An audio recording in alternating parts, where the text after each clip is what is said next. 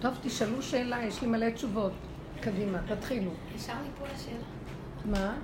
ישר מפה לשאלה. תחשבו טוב על השאלה, חמודות.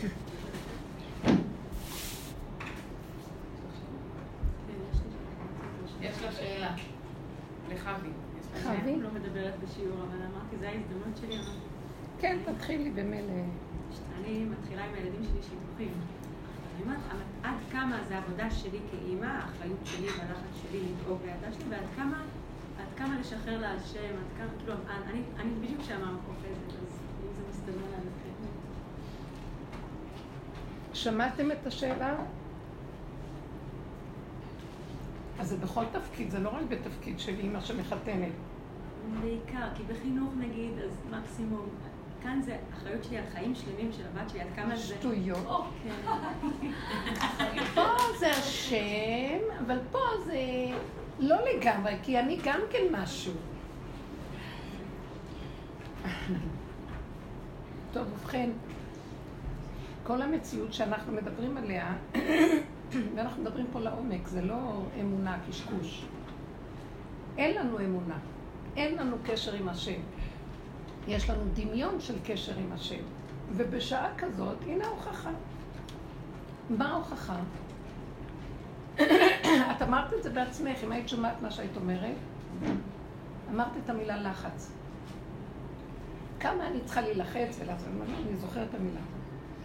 ובכן תדעו, כל עניינו של תוכנת עץ הדת, מרגע שמחלו מעץ הדת, ישר נכנסת דמיון הישות העצמית, שהוא כמו אלוקים, וייתן כאלוקים, זה נגזר, נכון? השם אומר להם, כי ביום אוכלך ממנו מאוד תמות. יש עץ הדעת טוב, יש עץ הדעת רע, נכון? אומר לו, מכל עץ הגן תאכל עץ הדעת, טוב ורע לא תאכל. לא, אולי נאכל מהטוב שלו. לא תאכל ממנו לגמרי, לא מהטוב ולא מהרע. זה מוזר שקוראים לו טוב ורע. הדואליות הזאת, ברגע שאכלנו, שם אנחנו נמצאים. אז עכשיו אנחנו מסווגים מה טוב, מה רע, לפי מה שהתורה אומרת לנו. גם התורה שבויה בתוך זה. הלוחות הראשונים לא היו. הם היו חירות ממלאך המוות. זה לא... תורת אמת היא לא טוב ולא רע. זה שקר להגיד על התורה שהיא רעה או טובה. התורה היא מעבר לטוב ולרע, היא טוב נצחי. למה? זה לא טוב של עץ הדעת טוב. אבל עכשיו שנשבנו הלוחות השניים בעץ הדעת, אז עכשיו אנחנו צריכים בתוך זה, החוקים של התורה, כל הזמן לברר את הטוב מן הרע. את הטמא מן ה... את הטהור מן הטמא ואת הפסול, את הכשר מן הפסול ואת המותר מן האסור, כל הזמן. באמת, עכשיו זה לא חיובי או שלילי. בעץ הדת זה נראה חיובי להיות טהור ושלילי להיות טמא. באמת, אם הקדוש ברוך הוא ציווה משהו, זה לא טוב או רע. אתם מבינים את הדבר הזה? קשה להבין. וזה מה שאני אמרתי. במקום, בוא נגיד בזמן, קרב יום אשר הוא לא יום ולא לילה. את יודעת איזה יום זה? בעץ הדת לא יודעים מה זה המקום הזה. אני יודע מה זה יום, ואני יודע מה זה לילה. מה זה יום שהוא לא יום ולא לילה? מה זו המצב הזה? מה זו המצב שהוא לא טוב ולא רע? זה המצב האלוקי. עכשיו, עץ הדעת יודע מה זה טוב ומה זה רע. מצווה לשאת אישה, כל מצווה. מצווה ללדת ילדים, פרו ורבו. בגדר הזה מצווה לחתן אותם. אז אני אומרת ככה, עץ הדעת אומר, מצווה לשאת אישה. וואי, איזה מתח, אני צריכה לבחור עכשיו איש. נניח איש, המצווה של האישה היא פסיבית פה, אבל האיש מצווה. אבל בכל אופן גם... וואי, איזה מתח זה עכשיו. למצוא חתן. אז יש המון לחץ נפשי במהלך הזה. לחתן ילד, יש המון לחץ נפשי, כי עץ הדעת לא יודע לעשות משהו שהשם מצווה, מבלי שהוא צריך מאוד מאוד מאוד להתאמץ. כי הוא קיים, והוא מצווה, אז הוא צריך להתאמץ. אם היינו מגיעים לאלוקות שנמצאת בעץ הדת, שהיא לא בעץ הדת, היא סמויה שמה, היא לא נמצאת, כי יש טוב ויש רע, ואין מה שביניהם. יש יום ויש לילה, ואין מה שביניהם. יש מצווה, ישר אנחנו אומרים, זה טוב, זה רע. ואז אנחנו הולכים על הטוב, סור מרע ועשה טוב. אנחנו לא יודעים מה זה להיות באמצע, ששם נמצא האלוקי, שזה עץ החיים שבתוך עץ הדת. אנחנו לא יודעים מה זה. אז אנחנו לא יודעים מה זה אלוקי, אם כן אני האלוקי, אני הטוב שמקיים את התורה, מה שהתורה רוצה ממני. אז אבל האני הוא לא אלוקי, אז הוא צריך מאוד מאוד להתאמץ, כי הוא רק מדמיין את עצמו לאלוקי, הוא לא באמת אלוקי, וייתן כאלוקים, אז אני כל הזמן צריך להתאמץ, אז אני, מש... אז אני עכשיו, מה שנקרא, משתמש בלחץ לעזור לי לקיים את המצווה. אני משתמש בכוח לעזור לי לקיים את המצווה. האם אתם חושבים שהשם משתמש בכוח כדי לקיים משהו? השם הוא לא כוח, הוא כוח כל הכוחות. השם הוא מצווה דבר. אם היינו קשורים עם השם שבציווי, לא היינו צריכים לעמול כלל. מה אכפת לי? אני צריך לחתן את הילד. זה ציווי שלי. אבל זה לא ציווי שלי, אני רק הגולם שעושה את מה שהשם עושה. דרכי מצווה, אבל הוא זה שמקיים. אם כן, למה אני צריך לחץ? ולמה אני צריך סערה? ולמה אני צריך רגש וחרדה? או סיפוק וריגוש של משהו של גאווה? הבן אדם חי תחת חוק גניבה של עץ הדת, ושם הוא מקיים את התורה. אז אם כן, קיבלנו תורה, למה אנחנו צריכים גאולה? יש יותר טוב מהתורה? אנחנו יותר גאולים מאומות העולם, יש לנו תורה. אבל אם נראה את עצמנו, נראה, וואי, כולם צועקים גאולה, גאולה, גאולה. מבשלים לשבת, צועקים גאולה. מקיימים מצוות, צועקים גאולה. מחתנים ילדים, צועקים תגאל אותי. למה תגאל אותי? עצם המצווה זה הגאולה. אבל כשאין השם בתוך המצווה, זה הגלות. הכל קיים בתורה, רק לא השם. אז כל הגאולה האחרונה זה גלות אותו בתוך המצוות, בתוך המציאות, בתוך החיים, בתוך הרמת היד, בתוך התנועה. הבן שלי התקשר אליי והם עוברים דירה וזה, אה, אז הוא אמר לי, אמא תראי באלול אנחנו עוברים דירה, והוא בדרך כלל הוא תלמיד חכם. ואז אני נאלץ, אה, ממש, חבל לי שאני לא יושב ולומד, ו, אה, כי יש לי פה אני צריך לקום, פה אני צריך לסדר, פה אני צריך לחתום, פה אני צריך להעביר, וזה מאוד קשה לי, ודווקא זה נופל לי באלול. ואז אמרתי לו, אתה הבן שלי, אחרי כל כך הרבה שנים, אתה עוד אומר את הדבר הזה? כאשר כל הכסף של השיעורים אני נותנת לך, אין לך תקנה, אמרתי לו.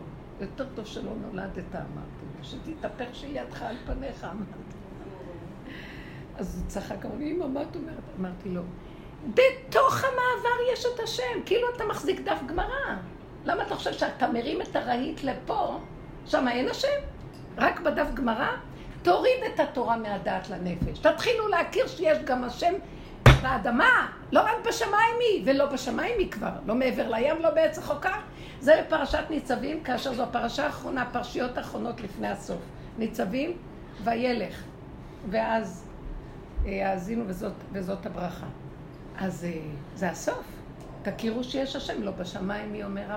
אה, ניצבים, לא מעבר לים, לא בארץ רחוקה, לא בשמיים לאמור, מי יעלה לנו השמיימה ויקחנה לנו.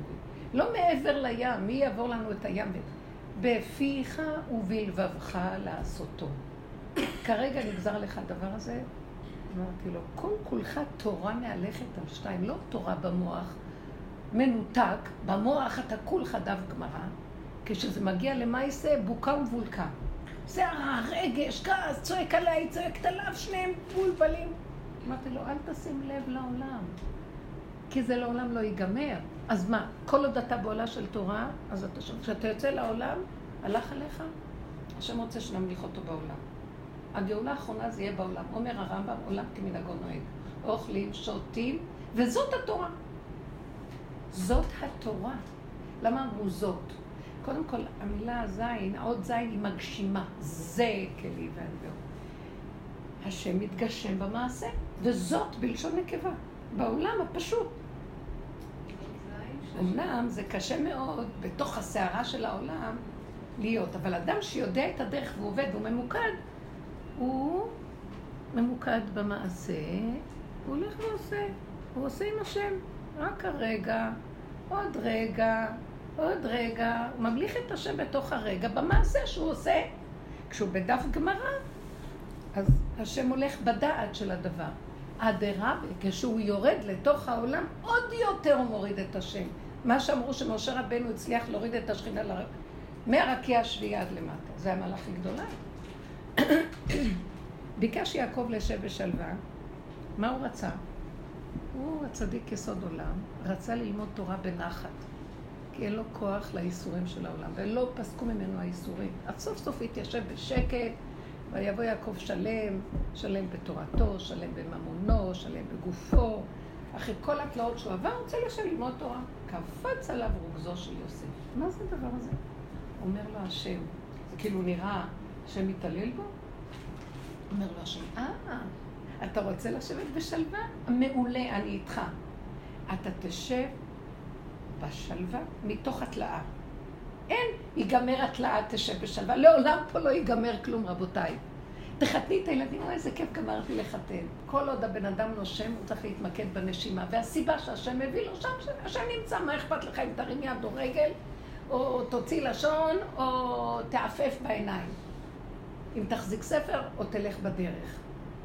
בשוכבך ובקומך, מלכתך בדרך כל הזמן.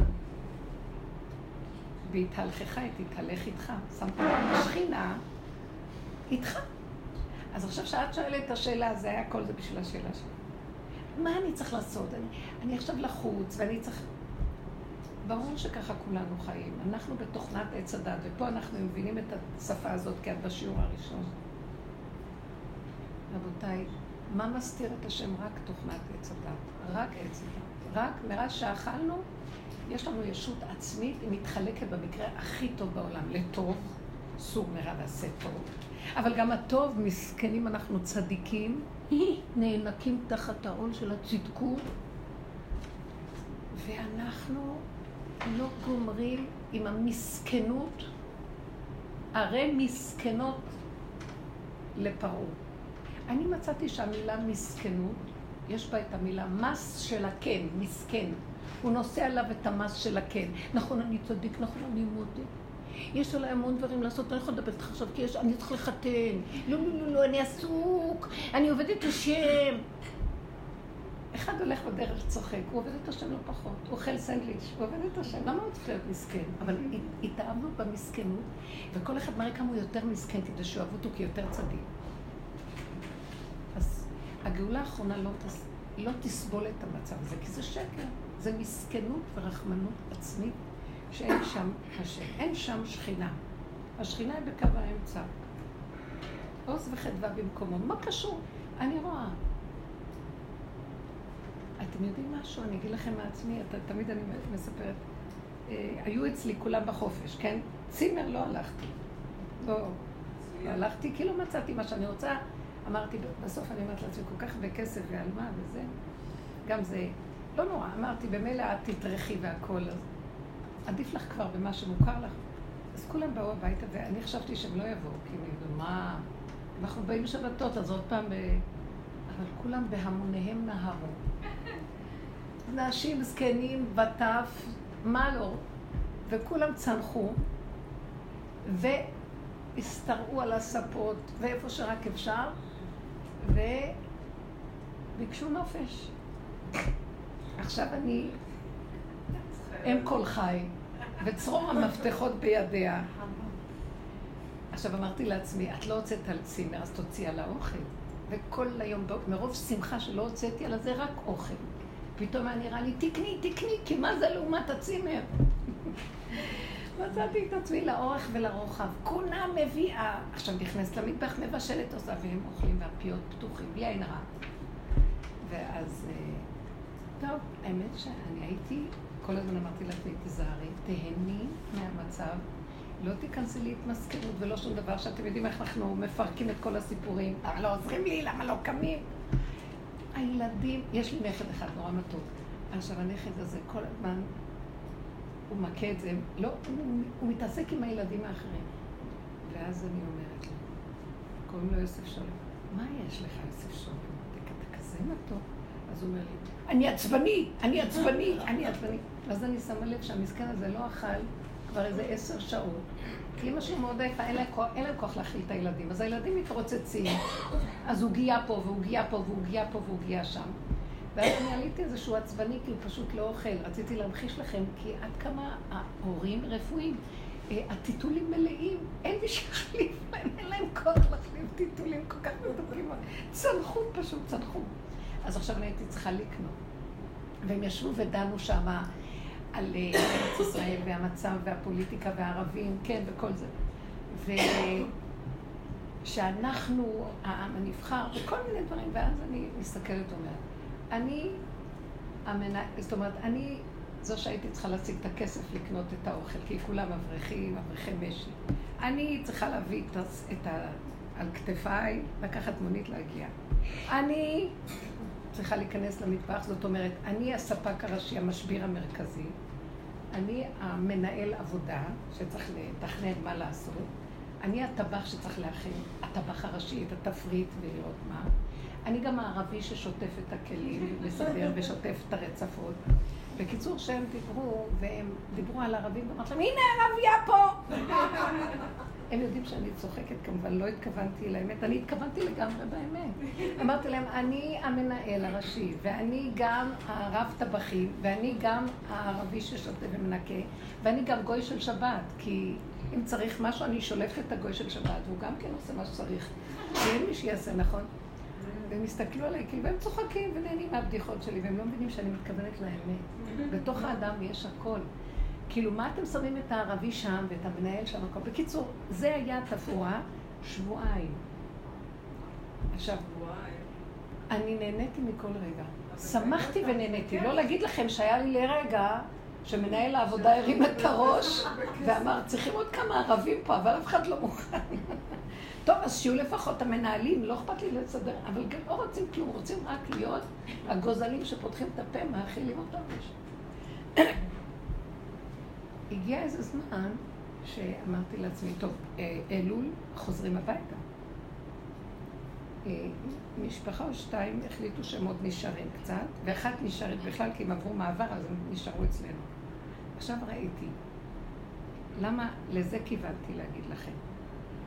אז עכשיו אני אומרת לעצמי, טוב, אז אני גם צריכה עכשיו להתארגן ולהסתדר. ואז רציתי לעשות קצת סדר, ואז היה לי קול שאומר, את לא מרימה את הראש להסתכל, כי אז אחרת את תאירי ותגידי ותתחילי לעשות סדר. מה את צריכה לעשות? לנקות אחריהם? תנקי. להכין להם אוכל? תכיני. לצאת החוצה ולעשות מה שאת צריכה ולנסוע? תיסעי. תחזרי הביתה תעשי. זה, הסתכלתי על זה ורציתי להתלונן להשם קצת. ואז הוא אומר לי, זה לא שלך פה כלום, אין לך בעלות על שום דבר. את בשירות שלי, יש לך רק את הנשימה כאן ועכשיו, ותעשי מה שאת יכולה כאן ועכשיו. זה לא את פועלת, אני דרכך פועל. כשאת מתמסכנת ומרימה את הראש ומדי מחשבנת, כי עץ הדת הוא חשבונאי, את מחלישה את היכולת שלי להיכנס בתוכך ולפעול. טח, טח, אני נותנת לך תשובה. ולפעול. ואני שולח סיבות, ואתם לא יודעים איך נהניתי בשבועיים האלה. עכשיו לקראת הסוף התחלתי עוד פעם, כי המצב משתנה, אני צריכה כבר לצאת, והעניינים, וחוזרים לסדר. אין שום סדר, מה שהיה הוא שיהיה ואין חדש תחת השמש. אז מה עכשיו? אל תרימי ראש. אז עכשיו, לא רק זה, אני מסתכלת ואומרת, טוב, הם נמצאים בבית. עכשיו, הזוג הזה שנמצא, הם צריכים גם קצת פרטיות, אולי אני מפריעה להם. אז אני צריכה גם להסתובב ברחוב כדי שיהיה להם קצת פרטיות. ככה הוא אומר לי, תצאי קצת החוצה. אז מה, אין לי בית? לא, רק לחזור לישון עם הצריכה, ואין לך כאן כלום. טוב, הכנתי להם אוכל, אמרתי, תאכלי מה שהוא אומר לי, זה שלהם. אני אכיל אותך, תצאי החוצה. שמעתם את הדבר הזה? אני אומרת לכם, זה לא היה המוח שלי. ואז הוא אומר לי, אני דואג לך. תסדרי את מה שצריך, כי זה התפאורה. אני דואג לך, תהיי איתי, ואל תשאלי שאלות. ואת תאכלי, ותשבעי, ויהיה לך מנוחה. אחר כך חשבתי על איזה ספסל ברחוב. היה לי מנוחת עולם יותר מאשר בבית. בבית אני עובדת קשה. עליתי לאוטובוס, והאוטובוס היה ממוזג, זה היה מיטה מאוד טובה. נחתי, נסעתי, אחר כך מישהי הביאה לי בשיעור הזה משהו מאוד טעים, סנדוויץ' כזה טעים. ככה, היא סתם חשבה, השם שם לה, תביא לי סנדוויץ'. תביא לה סנדוויץ' עם ירקות, איזה לחם כוסמין טעים הכל. אמרתי, אבא, אין עליך. מה אני צריכה שיהיה לי את המקובע הזה מסודר? כי זה המוח. כי הבית שלי, אז איפה אני אשן ואיפה אני אוכל? את מתהלכת בעולמי ועולמי שלי. אין לך בעלות על כלום, ואת ברשותי. הוא מלמד אותי מה זה להיכנע, הכל אין יחסי. לי כוח לשמוע אותך אפילו. אז תלכי לחול שלך. למה? אני, מה אני רוצה להגיד? עץ הדת יש לו בעלות. ולא רק זה, שיסודו הוא המן, יושב על העץ, עץ הדת, ואומר, וכל זה אינו שווה לי. אה." כל היום הוא ממרמר, מתמרמר, מקטר, נרגן, ומבקר, ודן ושופט לא את עצמו את השני. אז אנחנו אומרים, טוב, הכלל הראשוני לצאת מעץ הדת, אל תשפוט את השני, תשפוט את עצמך, השני הוא רק המראה שלך. אז הייתי רואה שהם לא עוזרים לי, זה תמיד ככה. הם באים לנוח אצלי. אז הייתי כועסת, אבל לא הייתי אומרת להם, אז הייתי עובדת עם עצמי, תראי איך את דנה אותם, איך את לא דנה אותם, היום הוא כבר אומר לי, את גם את עצמך לא תשפטי. גולם שאני לגמרי מפעיל אותו, ואל תפריעי לי, שמעת? זאת התוכנית שלי בעולם. העולם לא שלך, תשרתי אותם באמונה מושלמת, בלי לקבל כלום. מהו שכרך שאני פועל דרכך, ועשיתי אותך משכן שבתוכו אני שורה. אין שכר יותר. תקשיבו, זאת, זה הכיוון של הדרך וזה תורת עץ חיים. שנחזור להיות אדם הראשון שהוא היה השרת הראשי של השם, מבלי להניד עפעף של מה יצא לי מזה, ומרגיזים אותי או לא מרגיזים אותי, לפני חטא הנחש, לפני שהנחש נכנס, נכנס הנחש, נכנס החשבונאות, נכנס הישות. ואז היא מתחלקת לטוב ורע, וכל אחד מסדר לפני מתן תורה את שיטתו, מה זה טוב, מה זה רע. ובלבול נוראי. וכל היום מבקרים ודנים ושופטים. ובסדום היו דנים את מי שהכניס אורחים. כי כל השיטות, עד שבאה התורה וסדרה סדר, מה זה טוב אמיתי ומה זה רע אמיתי. אבל גם בתוך זה אנחנו מתמסכנים, כי יש לנו עדיין ישות, ואני. הגאולה האחרונה תשחוט את האני הזה, וזה מה שהשם הביא כשהוא הביא את דאעש. להראות לעולם שיש מי שישחוט, יערוף את הראש הזה. באמת, עוד לפני שהוא הגיע דיברנו על זה הרבה פעמים. עכשיו כנראה שאנשים קצת מורידים את הראש, זה יותר קל, הם הלכו מהעולם. אבל באמת, בסופו של דבר, האדם חייב לדון ולשפוט את עצמו, איך להוריד את ראשו ולא להפריע לבורא עולם להתגלות בעולמו. זאת הגאולה האחרונה. הוא כבר עומד פה, דופק בדלתות, פתחי לי. כל דודי דופק. אני לדודי ודודי לי מלך בשדה, אני אתגלה עליכם. תיתנו לי להיכנס. מה זה תיתנו לי להיכנס? אל תגידי לי מה לעשות. מה? מה? אני, אז אני אוכל. אני רציתי לאכול קצת. הכנתי להם ממש מנות יפות. אמרתי, טוב, תקחי משהו לפני שאת יוצאת לדרך אתמול. הוא לא נתן לי. אני לא יכולה להסביר לך מה זה, הוא לא נתן לי. ואיך התחושה הייתה? אז היה לי רגע של מה הולך פה, ואז היה לי רגע. מעולה, אם אתה לא נותן פה, אז אתה תיתן במקום אחר, אתה תיתן לי מה שאני ומה צריכה. אם אני לא מרגישה ככה? אז את צריכה לעבוד על הנקודה, למה את לא מרגישה ככה? למה את לא מרגישה ככה? כי הבית שלך, יש לך בעלות על הבית, והעולם שלך, יש סדר בעולם, וזה צריך להיות פה וזה לא צריך להיות פה, וזה עץ הדת, והחכמים מסדרים לנו מה כן, מה לא, גם את זה צריך לפרק. כי העולם ייכנס לתוהו ובוהו, והטוב והרע מתחילים להתבלבל, ולא נוכל לעשות שום סדר. ומי שאין לו הכנה, להישאר בתוהו ובוהו הזה, כמו שהוא נכנס למערבולת, ואסור לו שם להרים ראש ולהתבלבל, כי הוא לא ישרד את המערבולת, אלא הוא מסכים, נכנע, הולך עם זה, הוא יוצא, הכל בסדר, לא קרה כלום. הוא מתחבר לאלוקות. תדעו לכם, בעץ הדת אין אלוקות, יש שכל של תורה. גאולה האחרונה צריכה את השם. עץ הדת לא נותן לי גילוי של השם, אז ביניהם יש תוהו ובוהו. אי אפשר סדר ודעת עם גילוי השם.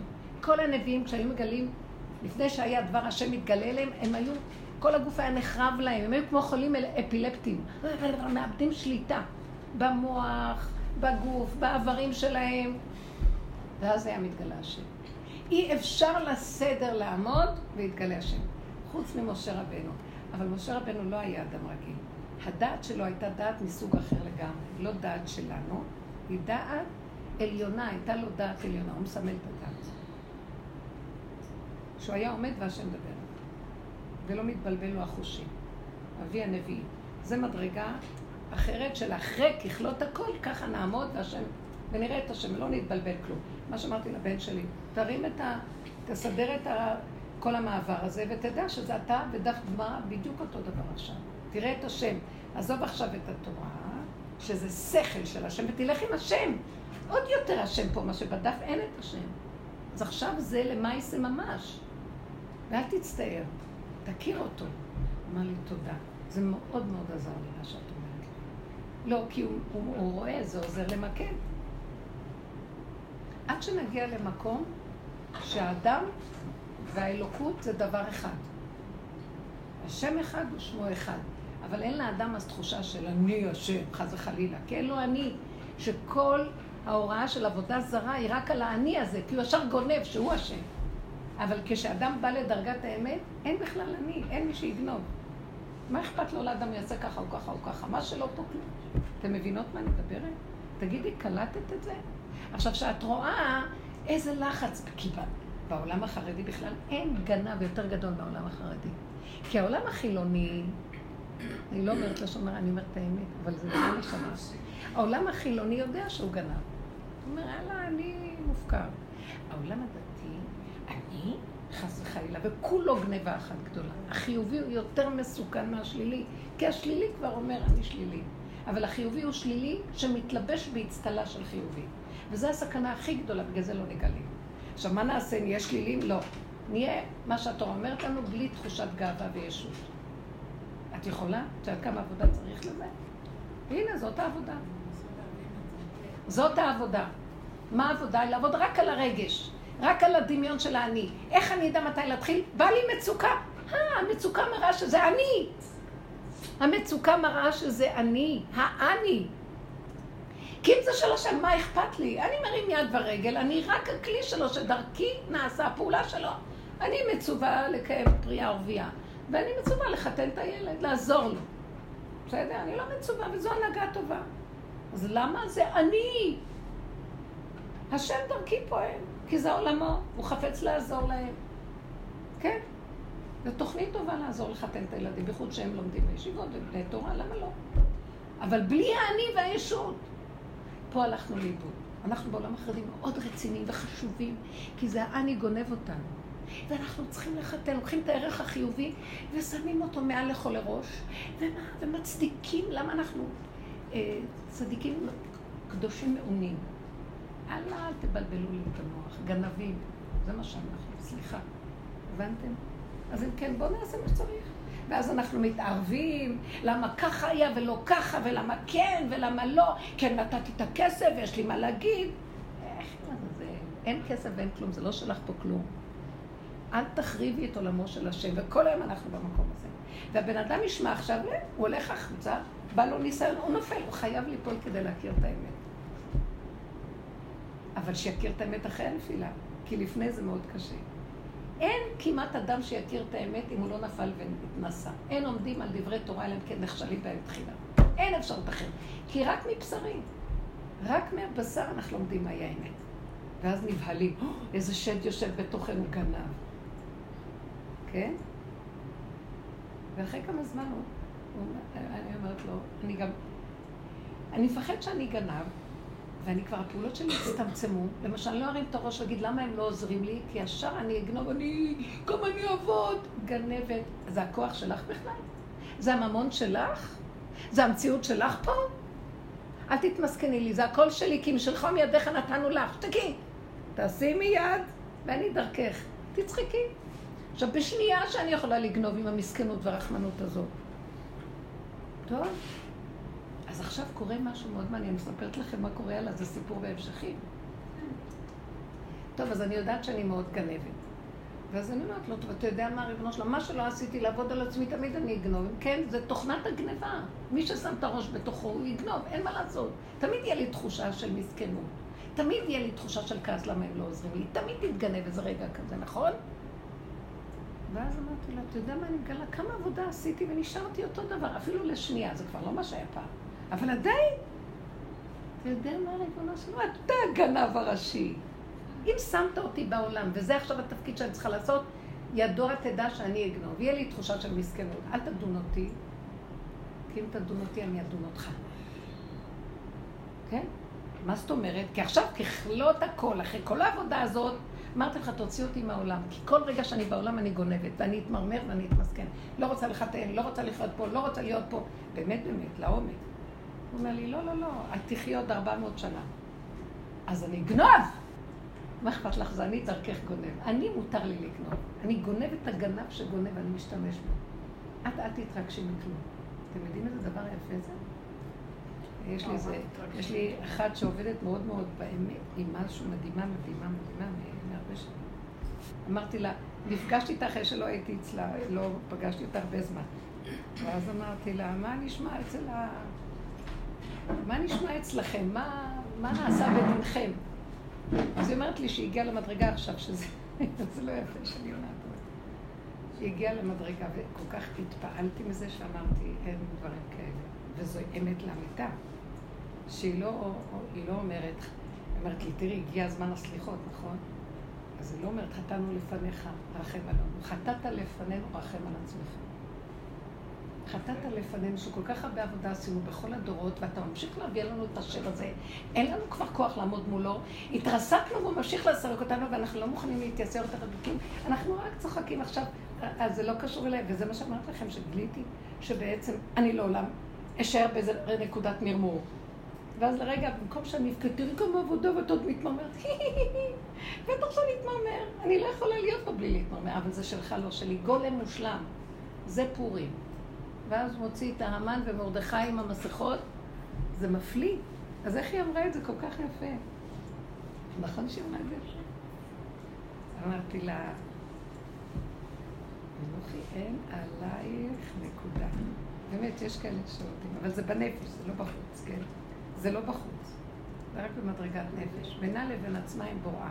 כי היא יודעת באמת איפה היא עומדת. נתנה את עצמה לאורך ולרוחב מתה מחי. עכשיו אנחנו רוצים שתבינו, הדרך הזאת היא דורשת.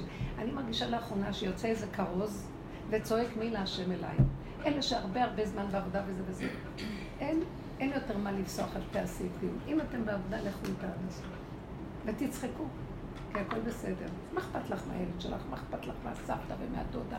את מחתנת, מה זה קשור אלייך? תעשי פעולות. תעשי פעולות. כי להשם אין גוף ודמות הגוף, אנחנו צריכים, אז זה הגוף שלו. הנשמה לך והגוף פה לך. תעשי פעולות.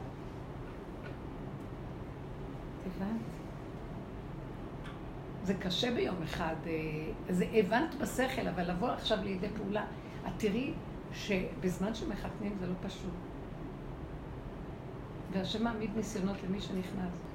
מה אכפת לי, זה שלי? זה מה שהציל אותי. אם לא הייתי מפרק, אתם יודעים מה זה, אחרי מצב כזה, מה? זה מסוכן.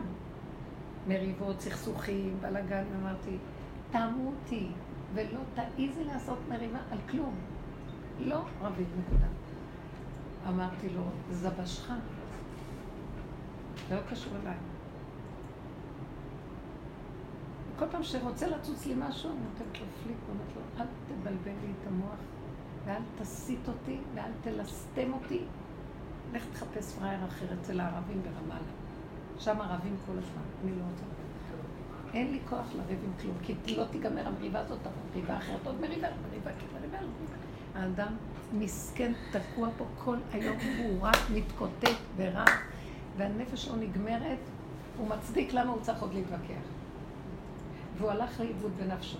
ומי זה האדם שהשם אומר, זה נושא כליו של משיח.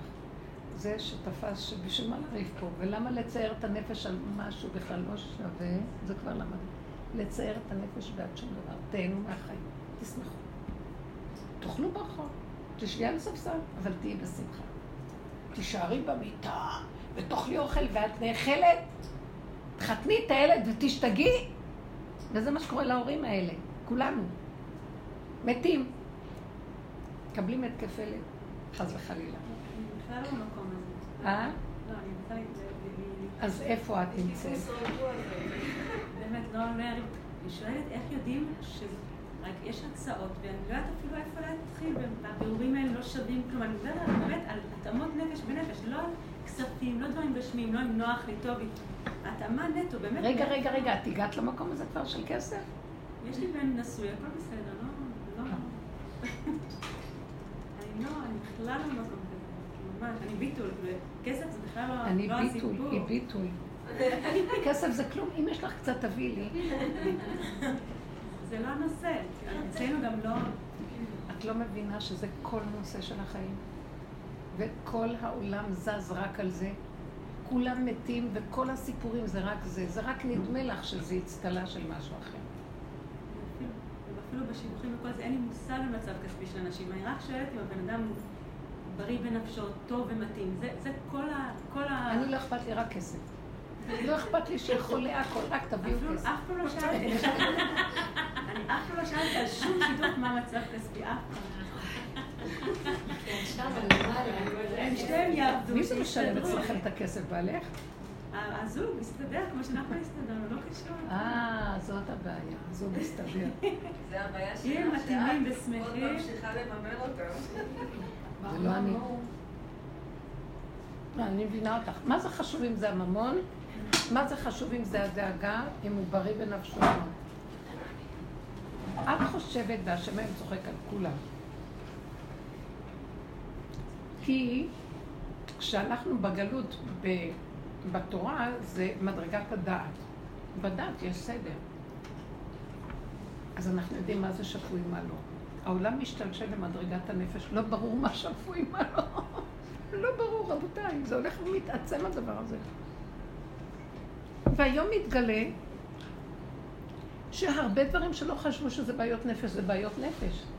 וגם מתגלה שבעיות נפש, לכולם יש. וזה כבר לא כל כך נפש, כי כולם כבר בנפש. אתם מבינים את הדבר הזה, מה שקרה פה? אין אחד שהוא לא חולה בנפשו. אני אגיד לכם מה הרמב"ם אומר, מה זה חולי בנפש. חוסר איזון במידות, תלוי באיזה דרגה. יש אחד שיכול להיות כאן גאון המידות. את יודעת מה צריך לעשות כדי להגיע למדרגה של נקיות במידות? למות. למות. לבטל את האני. כי כל עוד יש אני של עץ הדעת, הנה הגנב, שהוא כל הזמן גונב.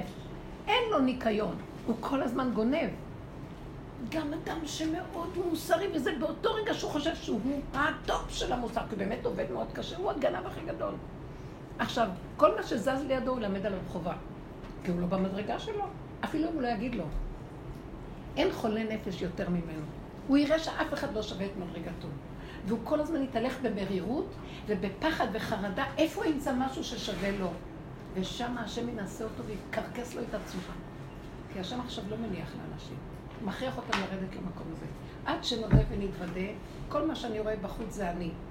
ואין לי על, את מי לדון ולשפוט, ואז נשפוט את עצמי, גם את עצמי, אחרי כל השיפוט והכל, לא יכול להשתנות ככלב ששב על קיאו. זה תוכנת עץ הדת העמלקית שלא יוצאת ממנה. אם כן, אני מתחיל להיזהר. לפחות דבר אחד, אני אומרת לו, אבא, מה שאמר קהלת, אני מעוות לא יכול לתקון, שרק לא יראו את זה אחרים, ושרק אני אפחד לא להחריב את העולם, אז תשמור עליי. וההגנה הטובה ביותר שיש לי זה רק כל הזמן להיות קשורה איתו. כי רגע הסתרת פניך הייתי נבהל ממה שאני אגלה. הבנת? זו מדרגה של עבודה שכאן אנחנו עובדים על זה. אני מקווה, בנות. מה את נרדמת? קום נרדם, מה לך... קום לך... איך? מה לך נרדם? קום קרא אל אלוקיך. עכשיו תדברו עוד. לי יש. אה, אנחנו עוברים דירה, בעזרת השם. עכשיו כבר אני יכולה להגיד את זה, היה לי נורא קשה להגיד את זה אפילו בקול. אה, וראינו בית, אה, אנחנו עוברים לרעננה. מה? לרעננה אנחנו עוברים. אה, מצוות רעננה. כן, 180 מעלות.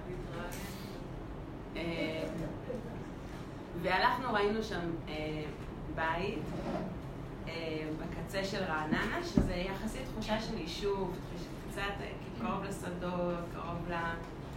אז איך שיצאנו מהאוטו, אני ובעלי, הרגשנו כזה, וואו, שזה כזה נעים פה, והתלהבנו, וגם נכנסנו לבית, והיה לנו ממש, אה, התלהבנו מזה. ואז, אה, לא משנה, מישהי אמרה לי, תחשבו גם עם השכל, עם שיקול של, של, של, של כאילו, לרדת לכאורה רק עם הלב, כי תעשו רגע שיקול, גם אם אם אולי בעיר יותר בפנים יהיה יותר קל לילדים להיות עצמאיים, אולי הם יתקרבו לחברים, זה שיקול נכון. ואז התחיל הבלבול, אה, ובסוף הלכנו, סגר, הלכנו לאלה ש, שבקצה של רעננה, וכבר נפגשנו איתם, כמעט סגרנו איתם, ואז אמרתי, בני, בוא נראה עוד שני דירות בעיר בפנים יותר. זה, ראינו, ואז למחרת הם אמרו לנו, באנו להגיד להם שאנחנו סוגרים איתם, אז הם אמרו לנו שהם אה, כבר סגרו עם מישהו אחר. והתחלתי לצרוח על בעלי. אמרתי לו, "אתה זהו, אני לא עוברת איתך לרעננה, אני לא רוצה, כי אני כל הזמן מפחדת לעבור בכלל. לא משנה, זה גם תהליך בפני עצמו. ומסכן מה שעשיתי לו, והוא מכיר את ה... לא משנה, הלכתי לשדות, והוא הלך אחריי, ו... שתתאבדי לו משהו. עכשיו תתקשר אליהם, תגיד להם. לא משנה. השאלה, עכשיו אחרי זה, לא משנה, בסוף סגרנו דירה באמת בתוך רעננה ויותר רחבה, כי הייתה קטנה, כן היה לנו מחשבות על ה...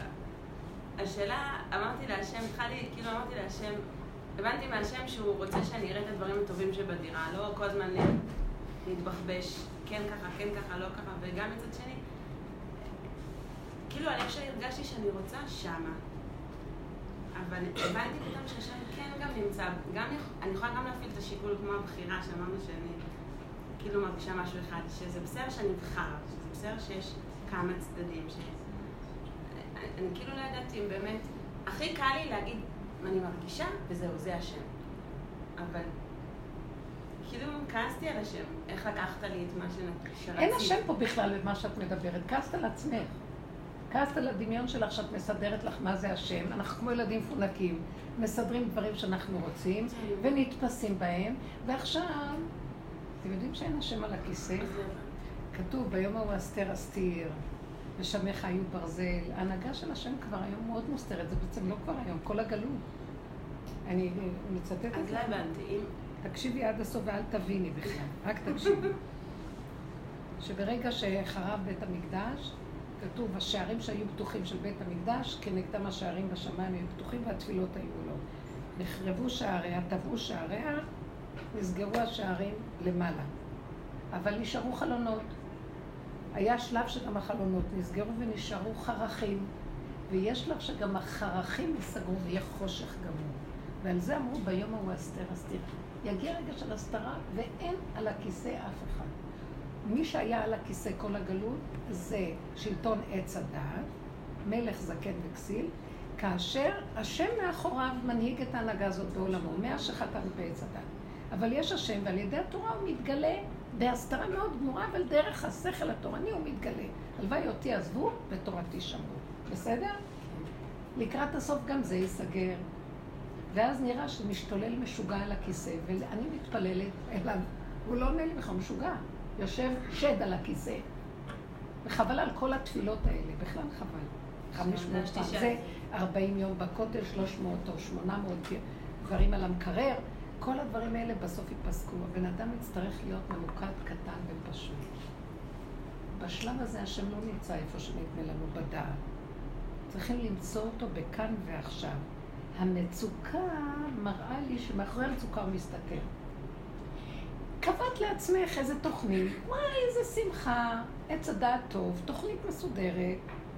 באת לממש אותה, בוקה מבולקה, אין כלום, לא מסתדר לך. עכשיו, את כועסת על השם?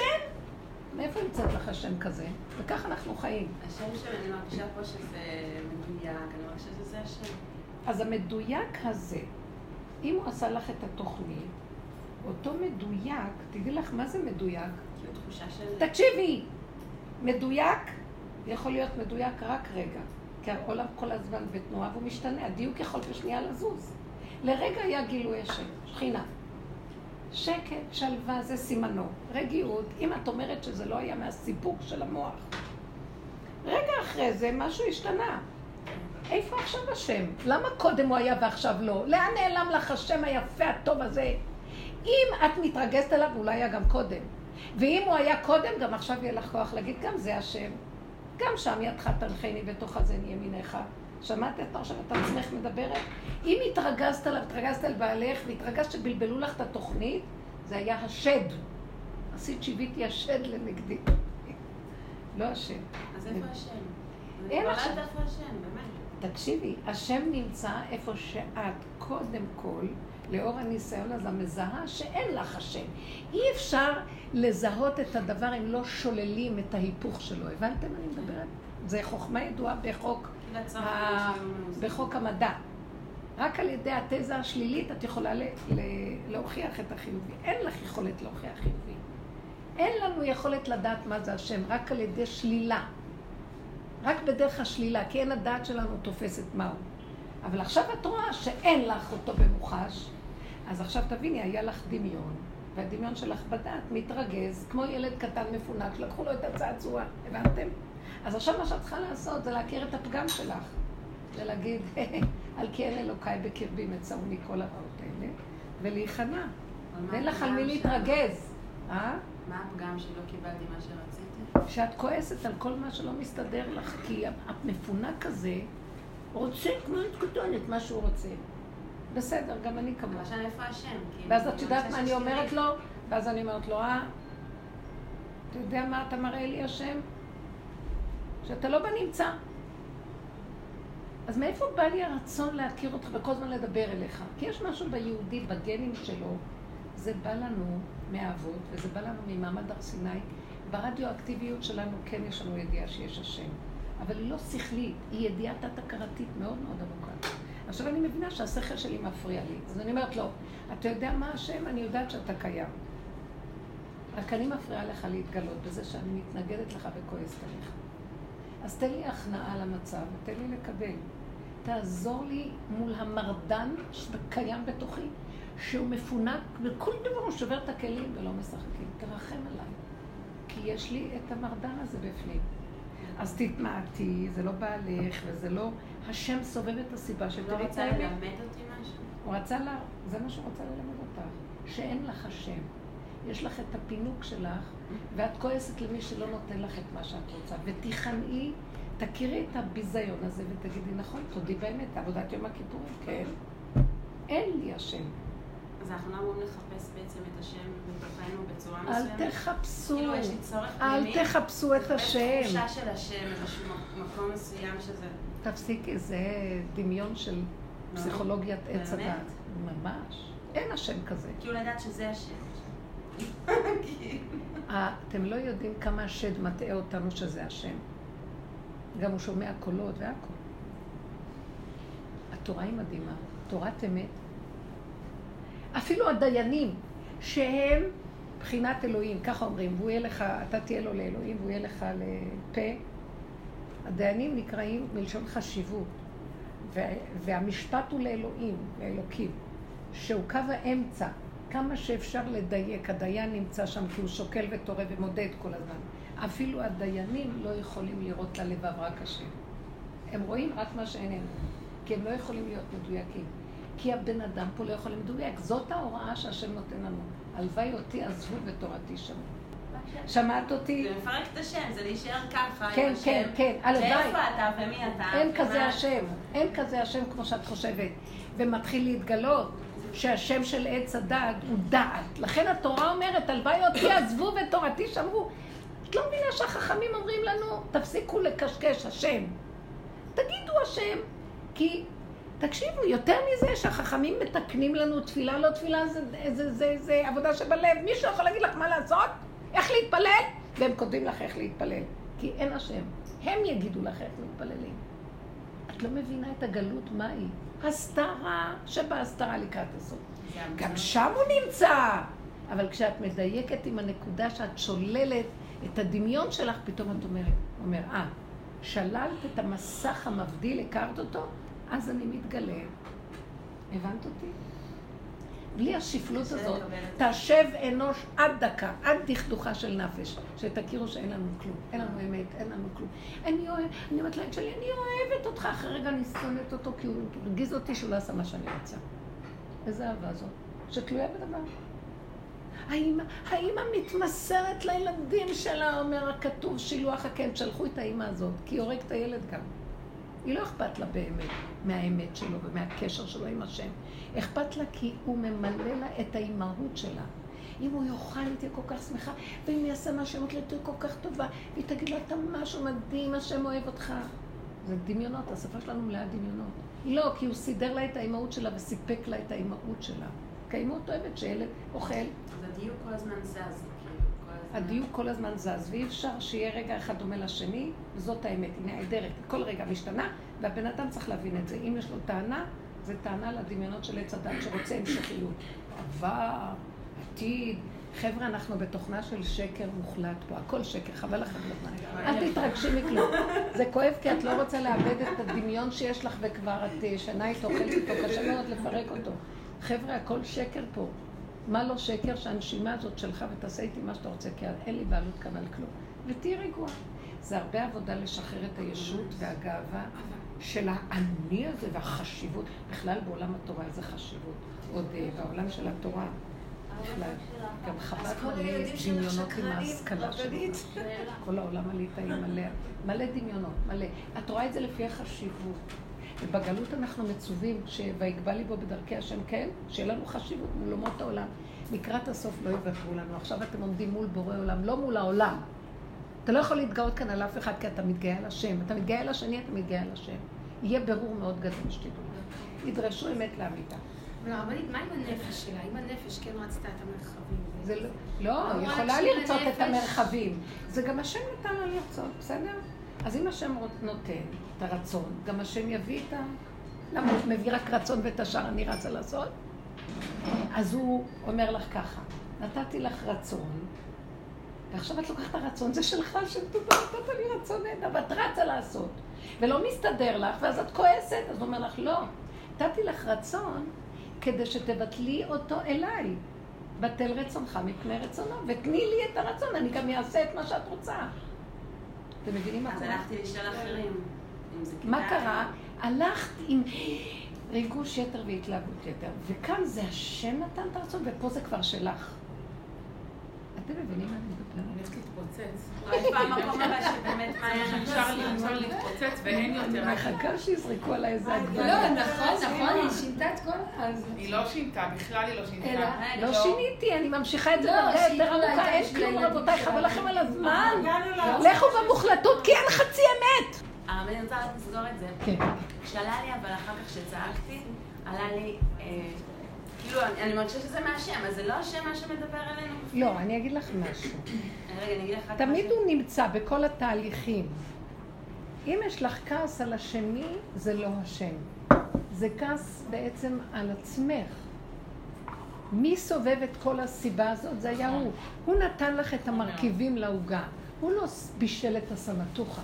הבנת מה אני מדברת? תמיד הוא זה שמספק לנו את הנתונים. אבל מה אנחנו עושים מזה, זה קשור אבל אלינו. התוצאה שאת כעסת, זה לא היה הוא. מפי עליון לא תצא הרעות והטוב, ולא עליי תלונותיכם. מה כן זה השם? הוא סובב לך את הסיבה. הוא סובב לך את התפאורה.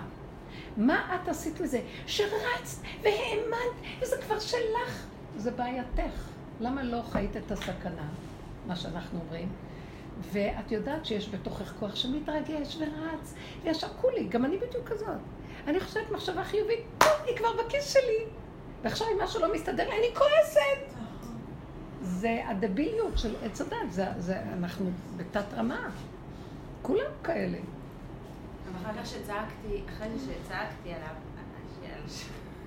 על- לא משנה, אז כאילו היה לי בפנים, שכאילו למה הקשבתי לכם, שימי לב, כש- כשטוב לך, תעשי מה שטוב לך. נכון. אבל נכון. השאלה אם זה אז השם אמר לך, לא, לא, לא, כן לא, לא, שזה השם היה? שם ואמר, נתתי לכם הצעה טובה, נתון טוב, לכי על זה. אז את, את אישה כסילה שעושה רצון בעלה, ואז את שמעת לא. לא, לא, לאנשים אחרים שמעת לה. אפילו לא לבעלה. טוב, אני תמיד. אוהבת לעשות בדיחות שאתן מכירות אותי. אז זה לא היה בעלך? אז לא חשוב. בעלי רוצה שאני... יפה, אז למי שמעת? למי שמעת? לא שמעתי. עבודה שלך. שכנה, שכנה, חברה. שמעת לשכנה, מישהו ולא לשכינה. לאחרים, הלכתי לשאול אחרים. בדיוק. לא. הלכת לשאול אחרים ונתת, הטלת ספק בכוח האמיתי, תאכלי אותה. זה אמר... המחשבה הראשונית שבאה לנו. היא אמיתית וטובה. אם היינו ממוקדים בה, ושימו לב איזה דקות נדרשת מהאמת. טיק טיק. קיבלתי רצון, הוא נותן, כל תינוק בא לעולם וכיכרו בידו, הכל יש בידו, אבל מיד אני אומרת, אולי לא, עץ הדעת, הספק, עמלק. אבל אם פן אולי, ואז אני רצה לפה, רצה שם, פרות, פיג'מה באמצע הלילה, זה היה החטא שלך.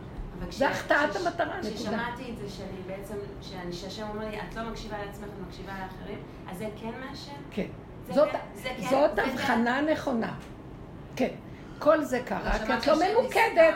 היה רגע של אמת, היה רגע של אפשרות לפתוח פתח לעשות משהו, ולא אפשר. השם נותן לנו גם הבנות אבל, כן. כן. זה לא הבנה, זה מעבר להבנה. זה כאילו הכרה של נקודת אמת ברורה. אה, אה, הוא נותן לנו בהירויות? הוא נותן בהירות נקודה. כאילו, האסימון נופל, אל תתרחבי. כי ישר אנחנו מנסים להבין ולסדר, עד איבדנו את הנקודה. תדעו לכם, עץ הדת הוא רחב, הוא מבולבל. כל העולם מאוד מבולבל, רצים לפה, לפה, לפה. תראו כמה יועצים, כמה שיטות, כמה זה, כמה... כן, יש נקודה אחת ש... אה, השיבה שופטינו כבראשונה ויועצינו כבתחילה. למה כבראשונה? הם היו ממוקדים, עכשיו טה טה טה טה טה טה טה. המשפט, יש בו את שני הצדדים שצריכים שיקול, אבל לא צריך להתרחב מדי, אז לעולם לא נמצא שיקול. שמתם לב שיש כאלה דברים? מה שאני לא עושה תמיד יש לי ספק. אולי, ואם הייתי עושה ככה, לא היה ככה. שם יש משהו שמראה לך שהתרחבת ולא מקדת. תשמעי, את נהדרת. אה, במדרגה של אמת יותר מהרבה מהעולם המטולטל. אבל ממך ידרשו יותר, וזה היה כאן כל הניסיון. תמקדי, הבנתם? ככה הוא, הוא עובד איתנו. זהו זה. אז אל תכעסי על עצמך גם, למה פספסת? כי אני אפספס, מה שאמרתי לו בסוף. מה אתה מביא לי? אני אפספס, אני מלאה ספקות, אני גנבת. כל היום אני אומרת לו, אתה תכניס אותי בחזרה לעולם, אני אגנוב. אתה תיתן לי להיות כאן זה שעושה את הכל, אני ארים ראש ואני אגיד, למה רק אני? כי אני ילד קטן שאוהב להתלונן, כי ככה זה, תרחם עליי ותעזור לי, וגם את זה לא תמחה לי, אני כבר לא אומרת לו תמחה לי. כי אני כבר עשיתי כל כך הרבה תשובה, איפה אתה עוד מביא לי את זה אחרי כל מה שעשיתי? איפה אתה? אז אמרתי לו, זה כבר בעייתך, לא בעייתי. אם תדון אותי, אני אדון אותך. עכשיו, אני לא דנה את השם חלילה, אני דנה את אותו כוח שמדי מסתתר ולא מתגלה, כי נתנו הכל די, כולם צועקים די. מה אתה רוצה, שבסוף יעזבו אותך? את יודעת מה הוא אומר לי התשובה? אני רוצה שתגידו, תתחילו לבוא אליי בטענה. זה מה שיעורר אותי. אתם מבינים? זה כי מפחיד ככה. אני מצאתי דבר זה נפלא שכתוב. צאן תשים עליך מלך. נכון? זו מצווה מהתורה עכשיו הפרשה הזאת. למה? למה שופטים לא היו? היה קודם מדרגת שופטים, שפטו את ישראל וזה.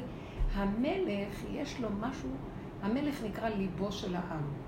שהוא קו האמצע והוא המשפט. כי המלך, הוא צריך לשפוט את העם. עכשיו, שהוא שופט את העם, הוא מכניס, זה מידת האמצע, מידת הרחמים, מידת האלוקות שנמצאת בתוך הלב. אין לעולם לב. עץ הדת אין לו לב. אומר את זה בהפטרה, ירמיהו, אנוש הלב, עקוב הוא או, עקוב הלב, אנוש הוא מכל, מי ידענו? אין לב לאנושות. אין לב בעולם עכשיו, מאז הגלות. מה שאנחנו אומרים, רגש וזה, זה הכל דמיונות. זה לא לב אמיתי. לב אמיתי זה מדרגת המשפט הדקה בין זה לזה ואיפה נקודת האמת. עכשיו הרגע, זה המקום הזה. זה המלך. מקומו של המלך לשבת במקום הזה, ואז המלך הזה הוא כנגד מלכו של עולם. זה דוד המלך שהוא הצליח להגיע למקום הזה, והוא היה כיסא והשראה לגילוי השם עליו, והוא רוצה להביא אותנו פשוט למדרגה הזאת. המקום הזה של המלכות. כי למה? השופטים גם שפטו את ישראל. בשביל מה היה צריך לשים עליהם מלך? כי השופטים, הם יכלו רק להגן כל הזמן על המצב, אבל הם לא יכלו להביא את נקודת האמת לנקודה. הם הגינו מפני כל האומות שניסו להציק להם, פה נחש העמוני ופה הפלישתים ופה זה, אבל הם לא הביאו את המצב של גילוי השם בתוך הנקודה. זה העניין של לשים עלינו מלך. וזאת העבודה הזאת. וכשהוא שם עלינו מלך, מלכו של עולם בתוכנו זה עולמו, לא קשור אלינו פה כלום, דוד המלך היה מבוטל.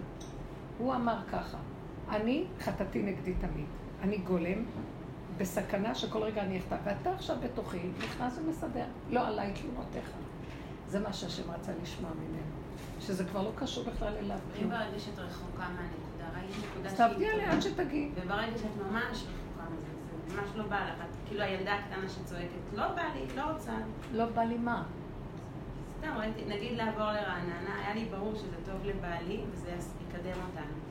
הילדה הקטנה בתוכי, אני הרגשתי כאילו לצרוח על כולם, וכאילו, כאילו השם לוקח אותי ככה ולוקח אותי בכוח. זה פער כאילו... אז מה השאלה? לא עושה לשמוע דבר על שאת הילדה הקטנה או לנקודת אמת. האם זה באמת נקודת אמת? כאילו... אני שומעת מה את אומרת. זה מאוד קשה להיות נשואים, רבותיי. מה אנחנו נעשה? בנישואים צריך המון פשרה. טיפש מי שנשאר בזה. לא, אני, אני הטיפשה הראשית. זה לא בעלי. אני רוצה לנסות זה לא קצת. על לא, זה לא בא לך, אבל את חייבת להתחשב בעוד דעה שהיא לא מה שאת, וזו הפשרנות של לא, עולם. לא, לא, לי עכשיו, עולם הנישואים הוא- הוא- הוא הנחיה מהשם שאיש ייקח אישה. אין לו דעה, אין לו בשביל דעה. עולם לא- התיקון. זה לא, הוא לא היה לו דעה, זה לא מהבעלי. גם בעלי מפחד הרגע, עושה את אותו דבר ומפחד גם. אז מה הבעיה? שנינו רועדים כמו ילדים קטנים. אז מה? השם לוקח אותנו, אומר, די לצאת מהבכבוש בצפת, ורוצה להעביר אותנו, לתת לנו מתנה להתפתחות, ככה אנחנו מרגישים. לו, שנינו, די, הצילו, לא רוצים, שנינו... יש לך שכל עליון שמכיר שזה טוב, אבל הרגש לא רוצה. אז תגידי לו את הפחדים שלך, זה לא רגש אמיתי. זה חרדה לעזוב את המוכר, פשוט. זה בסדר. אבל הרבה פעמים ראיתי, בחיי הנישואים, אני לא יכולה לעשות מה שאני רוצה בלבד. אז אני בתוך המקום הזה מחפשת איפה הוא נמצא, ואז נהיה לי רווחה, אז לא אכפת לי כבר יהיה ככה או ככה או ככה. אתם מבינים? אז צריך לא לפרק את הנישואים חלילה, לפרק את ההפרעה של המוח שרוצה או זה או זה, ומה אכפת לי ככה, מה אכפת לי ככה, העיקר אני איתך השם, יאללה, מה אכפת לי? זה נקודה טובה, אז רציתי להביא אותך לזה. עכשיו את אומרת שזה לא... זה לתוכי הסתירה. זה בתוכך. לא, את עכשיו מתארת דבר, את מבולבלת קצת, מתארת דבר שקורה לך דבר טוב. יש תנועה, יש תנועה, ויש לך חרדה לצאת מן התנועה. הכי קל זה לא לזוז. אבל זה האופי היסודי, הצל שקיים בך, כאילו, שאת אמרת לו פעם. אז זה טוב שהוא נותן לך תנועה. אז עכשיו רק תגידי לו, הפחד עליך, כי קשה לי, אתה יודע שטבעי הוא אה, לפחד לזוז, לעשות שינוי. תעזור לי. יש לי מישהי שהיא, שהם צריכים היו לעבור, ובעשר שנים היא לא הסכימה, ובעלה התעקש, התעקש, בסוף אמרו מעבר מעיר לעיר. היא חלתה בגוף. נהייתה כולה מדולקת, כולה, מה זה, משהו נורא. אז עכשיו היא, היא עסוקה בלסדר את כל הדלקות. וכשדיברתי איתה אמרתי לה, זה לא בכלל לא דלקות, זה לא כלום, זה המצאה שהגוף שלך ממציא מהחרדה שיש לך על השינוי, על העיבוד המוכר והקיים. ואז אה, אמרתי לה, אז זה, זאת הדיאגנוזה, אז בואי עכשיו נודה שזה מצבי. את בורחת, היא אמרת לי, לא, לא, מה פתאום, זה לא קשור, זה קשור שהגוף שלי, את לא מבינה. אמרת לה, תשאי, מה אני לא מנסה לעשות, והיא מסרבת לצאת מזה. והיא מוכת חולי, ומה, איזה תרופות היא מגיעה, כימותרפיה עוד מעט. אמרתי לה, תהרסי את עצמך בגלל שאת מתעקשת לא להודות באמת, תודי באמת. אז מה יעזור לזה? לאט לאט היא קולטת עד כדי כך המרחק של הבן אדם. כי המוח מאוד חזק בשיטה החיצונית של ההצדקה של הטבע של הדבר. תכירי שאת מפחדת לעזוב את המוכר. ואין טענה עלייך. כי כך הוא הוליד אותך, רק תגידי לו. כמו עבודת יום הכיפורים, אנחנו עומדים ומתוודים את הדברים הכי גרועים שיש בעולם. לא, מה פתאום, אני לא עשיתי, והיא מפחדת ש... שיגידו שיש לה בנפש חרדה. תגידי כן! אז להודות. להודות, אני עצלה, אני מפחדת, אני לא יכולה, קשה לי השינוי. יש לי חרדה שאני עוזבת את המוכר והידוע, והמוכר והידוע זה מה שמרדים. אותנו. מרדים. אבל ההתפתחות האמיתית, זוזו, זה קשה. 40 שנה במדבר, אין מקום אחד שהם יכולים להגיד, יש לנו קביעות פה, על פי השם ייסעו, על פי השם יחנו. אין רגע ידיעה מה יהיה הלאה. תקשיבו, זה ההתאמנות הכי גדולה על לזרוק את הטבע, כן. אה, צריכה לעזור לי בנקודה הזאת. אני רוצה לדבר על מקום של הפחד הזה, שהקדוש ברוך הוא מנהל את המקום, והוא חוסם אותך, והוא לא נותן לך מקום לעבור, הוא בוחר לך את הדרך עכשיו. את חשבת לסדר את זה בצורה מסוימת, והוא סידר לך את זה אחרת. ובמקום הזה, יש לי פחד, אני מזהה את עצמי, ו... וזה הפחד שלי. ואני שוב פעם לבד, איתו, ולאי ודאות. צריכים להתחיל ללכת לאי ודאות ולא רוצים ללכת לאי ודאות. ופה המצב הקשה. כן, זה טוב לך גם הדיבור. עכשיו, אני עדיין מפחדת. מה זה עדיין? אנחנו לא יכולים שלא לפחד. והפחד מפריע. עכשיו, זה, זה כן כבר בא לידי פירוק, כי זיהיתי שזה פחד, זיהיתי שזה טיפשות גדולה, זיהיתי שזה עצלות שאין כמוה, זיהיתי שזה מתנה שלו וזה הוא. זה אפילו לא אני. אני לא מוכנה להגיד שזה אני, כי כל אני זה הוא בעצם. אז ירד. אבל הלבד הזה והאי ודאות שמה יהיה בעוד רגע, פה אני יכולה למות, כאילו אני לא רוצה להתבטל ולחכות עוד רגע, ואני יודעת שאני חייבת, ואני אני גם מאמינה שאני חייבת להירגע. יש לי תשובה, תשתקי כבר. יאללה. אני מפחדת שהיא תעוף לי מהמוח. רגע, מה הייתה התשובה? מה הייתה השאלה? אני אגיד לך דבר אחד. הכל מצוין מה שאמרת. דבר אחד אני קולטת. את מפונקת. את לא מוכנה לוותר על הסבל שהאי ודאות נותן לך. ואני מתה כבר. אם יבוא לי איזה סבל כזה קטן, אני אפרק לו את הצורה.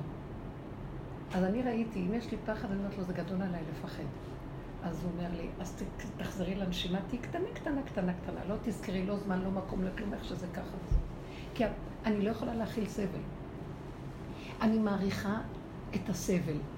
אני כל כך מעריכה את הסבל, שאני רק מתחיל משהו קטן, אומרת לו, טוב, טוב, טוב, טוב, הבנתי. אין לי כוח לסבול. המכות קשות על הבן אדם, ויש משהו בטבע האדם של עץ הדת, שכלב ששב על קיאו יחטוף מכות והוא לא רוצה ללמוד מהנקודה. ואדם שיש לו נפש שאנחנו בני מלכים, והוא יגלה אותה, הוא יגיד, טוב, טוב, אני לא יכול לסבול. זאת אומרת, זה שאת לא יודעת, אין לך ודאות, זה מה שמצער אותך, תוותרי על הרצון לדעת מה יהיה. אני לא יודעת אם זה ודאות. את בפירוש אמרת את זה. את רוצה כוח ושליטה, שזה נובע מהשליטה והכוח. אני רוצה ודאות, אני רוצה לשלוט על עוד חמישה רגעים, לא על הרגע אחד. בוא נגיד שכבר ויתרת על הרבה שליטה, אבל אני רוצה לדעת מה מימיני, מה משמאלי, מה מחר ומה אתמול. והיום מה? אין לך כלום, יש לך הרגע. וזו התאמנות, אני לא באה, אני רק מאבחנת. האיסורים הם הקו המנחה שלנו. לא הם ולא שכרם. רוצה להיות ילדה קטנה ואין לי בכלל שום... במקום הזה אני לא מוכנה, ואת מעולה להיות במקום הזה. אני לא מוכנה לסבול בעד אף אחד בכל חללי דעלמא בשביל לאבד נקודת יותר ישרות. גרוע. לא על הילדים לדאוג עליהם. ולא הסבתא שלי, ולא להצדיק למה אני צריכה לסבול בעד משהו או מישהו. אבל לא רק זה, אני יותר מזה, לא שלא מוכנה לסבול, אלא שמי שיפריע לי בדרכי, אני אתאבד, אני פה מפחדת, בהתאבדות שלי. מה זה תתאבדי? בטיפשות, אני מפחדת שתצאי עם הצער- עם הסערה והכעס. שאני. אצא, ופה זה יהיה מסוכן. אז לכן, תחי את הסכנה, וראש באדמה זה טוב. אין, אבל הטיפשות גדולה מדי, כאילו אי אפשר. את לא מבינה באיזה רמת טיפשות מדובר פה. איזה מתוקה.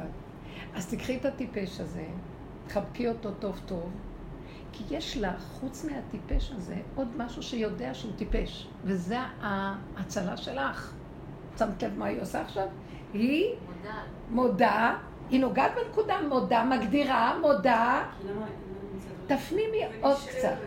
תפנימי עוד קצת בהודעה. אני מחפשת את זה, את מבינה? כן. אני מחפשת את זה חפשי את זה ותפנימי, תורידי לו את הזקן יותר את למטה. מה? את מה? אני, יש משהו שאני את עוד לא ההכרה קולטת. שאת טיפשה, ושאת תסבלי בחינם, ותשתוללי ותהרגי לא, אני מוכנה, אני טיפשה יותר. וחמש משמאל, ויכניסו אותך חס וחלילה לאיזה מעצר, כן. ועם כל זה, אני אעשה את זה עוד פעם. כן. את זה תתוודי להשם. איפה מצינו את זה? בווידוי הגדול של רבנו ניסים גאון, שהוא כותב בווידוי שאומרים אותו ביום כיפור קטן, תפילת כיפור קטן בראש חודש, אז, אז אומרים אותו, ואם תמשיך לצרוף אותי, אחרי שהוא מספר מגילת כמה פגמים יש לו, ואם תמשיך לצרוף אותי, לא יישאר ממני מאומה, ואני אמשיך לעשות אותה. הווידוי הוא עד כל כך אמת. כי ככה אנחנו. ואת זה השם רוצה לשמוע. זה עבודת עם הכיפורים. אז אין לך כן, ברירה, רק להציל אותי, כי את עצמך אתה מציל, אני שלך. את מכריחה את השם להתגלות, על זה אמרתי. ואם לא תציל אותי, אז חטאת לפנינו. כי נתנו לך הכל, והגענו להכרה להתוודות את חטאו של האדם עד הסוף. אני מודה מהו חסרוני, אני מודה שטעיתי ואני טועה, ואתה מתעלם ממני? לא יסולח. עכשיו אין לך טענה עליי, אני אהרוג. וזה השם, שם השם, זה כמו ילד קטן שאומר לי, לא, אני רוצה זה, אני רוצה זה, אני לא מקשיבה לו, לא כלום. לא נותנת לו, רואה את החלון, אין שם סורגים, נותן טיסה, אומר, אני הולך ליפול. היא עכשיו שמה לב אליו ורצה אליו. זה המקום הזה. כל החיים אני נמצאת שמה. לא, את לא נמצאת שם ממש. זה. בערך. את שם, בק- את. כן מכירה, אבל תדייקי. העבודה הזו צריכה פנס, היא צריכה זכוכית מגדלת, ובחורים ובסדקים עבודת הפסח לפני הגאולה, ולהודות באמת.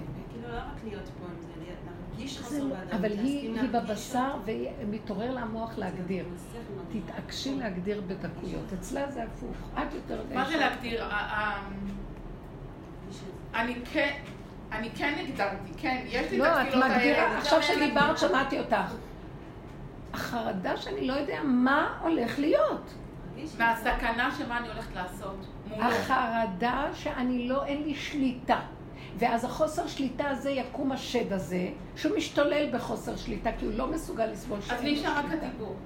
נשאר רק הדיבור והצעקה, ותקשור אותי באזיקים, שאני לא אצא. מושכני אחריך נרוצה, תכבול אותי, תעקוד אותי. הרבנית שלא ישבצו אותי, שלא יעצרו אותי, שלא יעשו לא, לא יהיה כלום. אם את תתוודי, תקשיבי אהובה ויקרה, אם את תתוודי בנפש, אף אחד לא יעז לנגוע בך, כי את שמורה כי התוודית אליו. זה העקדה. כשיצחק אומר לו, אבא, הוא בעיה במקום הזה, תקשור אותי יותר טוב, כי אני יודע שאני אפריע לך. שמעת? ככה תלכי. למה- זאת העבודה. אנשים עושים הנחות לעצמם, מי שרוצה אמת זה להיות בבשר. מסוכנת יותר ויותר. למה לא הפוך? אז מלא. תדברי איתו, רק לדבר איתו, לא נשאר לנו כלום. דלת אמות של וידוי דברים ודיבור וצמצום, שזה אומר לי, לכי לרחוב. שם אני הכי כיף לדבר איתו, אף אחד לא שם לב, כי כולם השתגעו שם. אף אחד לא שם לב שיש משוגע, לא שם. כולם מדברים לעצמם הכל. בבית עוד ישימו לב אליי, אני לא יכולה. הוא אומר לי, צאי לרחובות. אתם לא מבינים איך הרחוב זה ההגנה הכי טובה. אני רוצה... כל כבודה בת מלך החוצה. אה, הכל הפוך, עולם הפוך ראיתי. שם הנכי שמורה, שם הנכי צנועה, אתם לא מבינים? כן. אולי זה במקום של... להסכים להתוודות אבל להרגיש שם טוב. כאילו להסכים להרגיש את הרגש הזה של החוסר ודאות, שהיא פגשה אותו כבר בעבר. להיות שם ולא לפחד ממנו. כאילו, אם היא מגיעה מביקורת עצמית, ואומרת. אני נאבקת כי אני לא בסדר ואני מפחד בחוסר לא, היא לא במקום שהיא. רוצה להיות בסדר, היא במקום הפוך. בכלל לא. היא כבר לא במקום ש... זה לא עץ הדת אפילו, זה לגמרי המופקר, הרוצח. אז להסכים אבל להיות שם. כאילו לא, תחזיק אותי, תחזיק אותי, תחזיק אותי. לא, אני אהיה שמה. אלא להיות, לא, לא, תגיד, לא, אני כזאת ואני שם, להסכים רגע להרגיש את זה. לא. סליחה, את לא במקום. איפה שהיא. היא יודעת לפחד, כי קל לך להגיד, את לא במקום הזה. היא יודעת שאני אסכים להיות שם, יש... זה חרדה הכי גדולה. החרדה של לאבד, שאת לא יודעת מה יהיה, וזה נובע מהחרדה הזאת. זו החרדה הכי גדולה שיש בעולם, והיא החרדה הכי אמיתית. היא החרדה שממנה כל החרדות נהיו. מהי החרדה הזאת? הלוא הקדוש ברוך הוא היה אחד יחיד ומיוחד בעולמו, בעצמו, והתאווה לברוא עולם. עכשיו, ממציאות השלמות שלו הוא מוציא נקודה נוספת. מהרגע שהוציא נקודה נוספת מעצמו, נוצרה החרדה. כי זה כמו תינוק שיוצא מהכרס של אמו. ראיתם איך שהוא נראה? כולו חרדה ואימה, הוא מאבד במוחש את הקשר ואת החמימות של ההתאחדות. והוא נהיה שתיים כבר. זה החרדה מלווה כל אדם בעולם. ואם אנו מגיעים לדבר הזה, הגענו ליסוד של כל החולאים וכל ה... הכל, ואם נוגעים בזה, זה הריפוי הכי גדול. עכשיו תקשיבי, עכשיו נזכרתי, ישנה מישהי מהחבורה שלנו, שהיא לומדת שנים, שנים, שנים, 15 שנה היא באה לשיעור אמיתי. ו... אז היא התקשרה אליי לפני חודש, היא אמרה לי שגילו לה איזה משהו, והיא צריכה לעשות ביופסיה. אז היא אומרת שיש לה פחד, והיא בת של ניצולי שואה, אז הפחד קיים אצלה מאוד חזק. ואז אה, אז אמרת, דיברנו על העניין של הפחד, איך לעבוד איתו, איך להתחקות, ואז היא הלכה, והביופסיה אומרת שהיא תבוא לניתוח.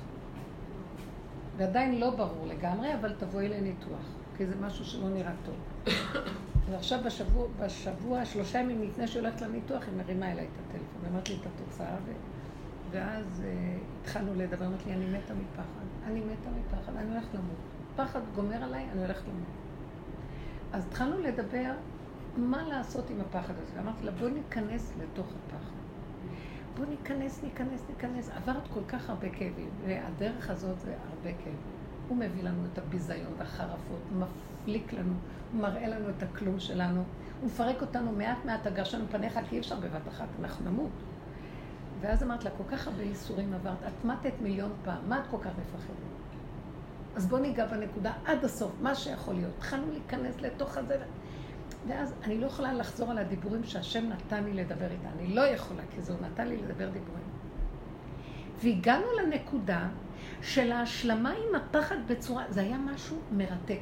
חצי שעה של דיבור, משהו מאוד מרתק, מכאן לכאן לכאן, והיא אומרת מילה ואני הולכת לפה, והיא הולכת לפה, מין משחק כזה.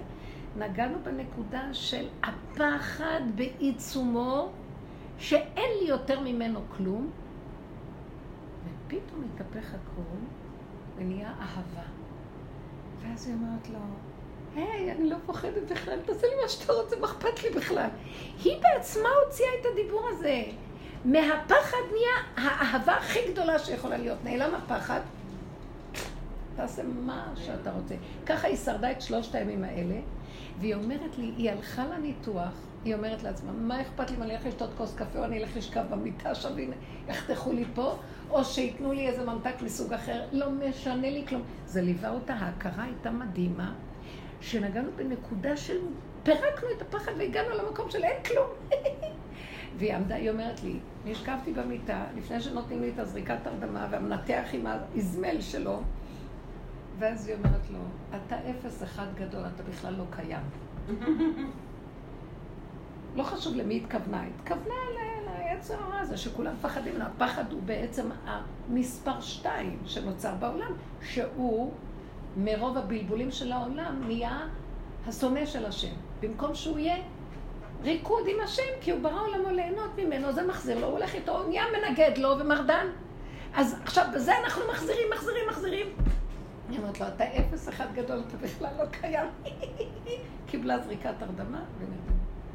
אחרי הניתוח, מיד אני אחרי הניתוח, אה, התקשרתי, הייתה בהרדמה, ובעלה אומר לי שהרופא יצא והוא אמר, אנחנו מקווים שבזה יסתיים הכל, נראה שבזה מסתיים הכל. לא אנחנו מקווים, נראה שבזה הכל מסתיים. אמרתי, אה, דיברנו אחר כך עוד פעם, זה שהכל, אנחנו חייבים לפרק, ואז אמרתי לה, תדעי לך, דרך הפעולה שאת עברת עכשיו, כמה אנשים עכשיו מקבלים תיקון על הפחד? אנחנו הכלים של השם. אנחנו נושא כליו של משיח. אל תפחדו כלום. אבל קל לי להגיד, אל תפחדו, לכו עם זה עד הסוף. זאת אומרת, מה יש לנו להפסיד? להישאר בחרדה, תלויים ועומדים הכי גרוע. כי אפשר להכיל את התלויים ועומדים. יאללה, תפרק את הכל. כי מה נשאר לי עוד לעשות? מי שהולך עם הדרך עד הסוף זה מה שיש. מה שאני אמרתי לעצמי, אני מבשלת אוכל, הבית שלי אני עוזבת אותו, אני גרה ברחובות, הם גרים לי בבית, אוכלים את האוכל שלי ולי אין כלום מה לאכול, וצחקתי ואמרתי, כי אין לי כאן כלום בעולם. אז לא מלוך לעבוד כי אני נהנית ממה שאני עושה, אני אוהבת אותך, תודה שאתה מזכה לי ללכת. תודה, תודה, תודה שיש לי מה לעשות בעולם, קונה, מביאה, עושה מבשלת. אז אני לא אהנה מזה, אני נהנית מזה שעצם זה שאני נושמת, תודה רבה. מה זה חשוב מה אני עושה פה? נבשל או נלך עכשיו בזה, זה לא חשוב. להגיע לנקודה הזאת, שם יש גילוי השם, כי זה לא חשוב כלום. המוח עושה חשיבות, זה כן יותר מזה וזה פחות מזה. באמת, גילוי השם, הוא מתגלה כבר לא חשוב שום דבר. לא חשוב כלום. המן נהיה מרדכי. מה? המן הרשע זה? עמלק? אין כלום, אין עוד מלבדו. אני מתגעגעת למקום הזה, נמאס לי מהייסורים, אנחנו מאוד רגישים. אם העבודה הזאת מביאה אותנו לעוד יותר הכרה ועוד יותר, הרגישות נהיית גבוהה, ואי אפשר להכיל את הסבל. אז, אז תנסי לא להכיל אותו יותר, מבינה? תביא אותו למיצוי של עד הסוף. יחד עם הפירוק גם ירדתם, כאילו במים מרגיש שזה היה יחד עם הלב, או שזה רק כזה מין בירור זה ברור, ונהיה שקט, אין לב, יש שקט. השקט שווה את כל... תוך כדי הפירוק. השלווה שיורדת על האדם שווה כל חללי בעלמא לא ישבו. השלווה. אין יותר כלום. חוץ מהשלווה. אל תחפשו לא זהב ולא כסף, לא מטמונים, לא כלום. שלווה. שלווה. שלווה של מתיקות שכינה. גילוי שכינה קטן, מתוק, תינוק, יונק משדינו. אין יותר מתוק מזה בעולם. אני מפחדת שאני לא אאמין פה.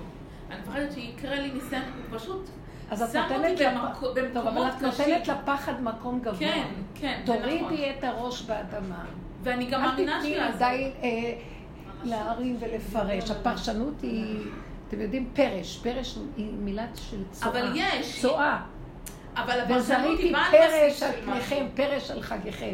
פרש זה זה ההפרשות. אבל היא באה על בסיס של משהו, היא לא סתם דמיונית אל לגמרי. תצדיקי אותה. אז זה. אני אני צריכה לא להצדיק אותה. אל תצדיקי אותה. לא להתרגש ממנה, כאילו. לא לתת לה ממשות והתרגשות ורחבות. היא מסכנת אותי, נקודה. אל תשחקי עם הסכנה. וזה מה שהוא רוצה בעצם, הוא זה רוצה מה שהוא רוצה. לקמול אותי, מזה גם. ממש. ואת עוד עוד עושה טובה ו... אבל מה זה כולם חיים לא, פה ואף אחד למה לא את נכנס עושה להפרות טובה? האלה? כי פתאום גילית את ההבנה ונהיית אינטלקטואלית עלק. תרדי לאדמה. לא, אני. רואה את שמה כל- זה הכי טוב. ראש באדמה זה ולמה טוב. רק אני צריכה לעשות את זה וכולם מסתובבים מופקרים והכל? אוקיי, אוקיי. אני. ממש מקנאה שאלת מזה. שאלה גדולה, אם תמשיכי לקנות בעולם, תדעי לך שאת תפסידי את הנקודה, אל תקנאי באף אחד. אני רק לא אומרת, נותן לי. אני לא רוצה לראות אפילו שיש עולם, כי העולם, רגע, אני רואה אותו, הוא כבר מדביק אותי ב- ברעל שלו. שמעתם? עד כדי כך מהעיניים יוצא רעל. הם רחוקים, טוב להם בשקר, סבבה להם, ורק אני בתוך האימא לאיזה פחד. תקשיבי, כולם מסוממים, מתים, מהלכים. זה רק נדמה לך ככה. כולם סובלים. נכון. איך עם אומרים, החברה וואלי יבוא. כשפירקת עם החברה על הפחד, שמה? הסוד שלך הוא דווקא למטה. קצת קיבלת את המקום הזה, תזהרי ממנו. תשתמשי בו קצת, אבל כשזה מגיע תעזרי לאחרים. כשזה מגיע לך, לעצמך, ראש באדמה, זה הכי טוב. כן. כשפירקת עם החברה הזאת, את הפירוק הזה, אז יחד עם התחושות של הגוף שלה, כאילו שזה רק כזה מין הבנה, כאילו עוד מילה ועוד מילה. נכון?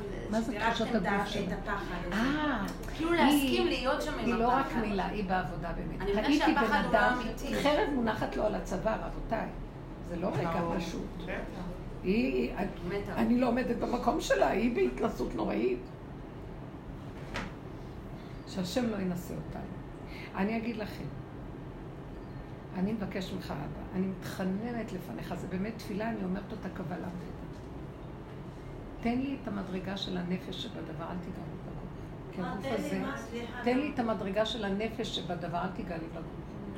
כי הגוף הזה, אני לא יכולה להכיל את הסבל שלו. גוף מאוד קשה, הוא, הוא קופסה חשובה ביותר. אל תאבדו אותה.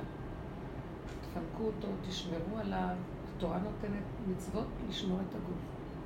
ותזהרו על הגוף. אל תלאו אותו מדי ותעבדו בנפש. כשהם מגיעים למדרגת הדקות של ההבחנה והעבודה בנפש והצער של האנשים, הרבה יותר טוב מאשר כשזה נוגע. אני מתחננת לפניך, בשם כל הקבוצות וכל הנשים האהובות והיקרות, שלא ינסו אותנו בגוף. תתפסו את הנקודות בנפש ותיתנו עבודה. תמותו בנפש, בסדר. לא לתת את הגוף. בבקשה, בבקשה. כי הגוף הזה חשוב. כי אם הקופסה הולכת גלגול, עוד פעם כל הקשקוש של העולם והילדות הכאובה וכולם עשוקים פה. אין, אין ילדים שהם לא עשוקים, אין. התרבות כאן הורגת את הילדים. לא, לא מבינים אותם, לא כלום. כופים עליהם. זה למות מה שאנחנו עברנו. מי שרגיש ורואה, התרבות גומרת עלינו. מה שלא תרצו, אני לא מוכנה לבוא את זה. וגדלתי בטוב, אבל הרגישות, מה זה להגיד לילד לעשות משהו? לא, הנפש שלו לא יכולה להכיל, כמו לשבת בלימודים האלה, בכל הצורה הזאת שהנפש של הילד הולכת לאיבוד, כל הבחירה שלו מתה, כל החיים שלו מתים. מדכאים פה את החיים, פשוט. קשה. אדם כבר בגיל 20 כולו מת. עכשיו תתחילי לתת לו עבודה ו... זה מאוד קשה. מה שהתכוונתי זה שכשאת מפרקת בעצם, אז, אז העניין זה לפרק ולהיות להיות עם הכאב, ואז לפרק ולא להאמין בו, ולהיות עם הכאב. תפרקו, תפרקו. תפרקו, תפרקו. הכאב לא לא נובע מהנתון.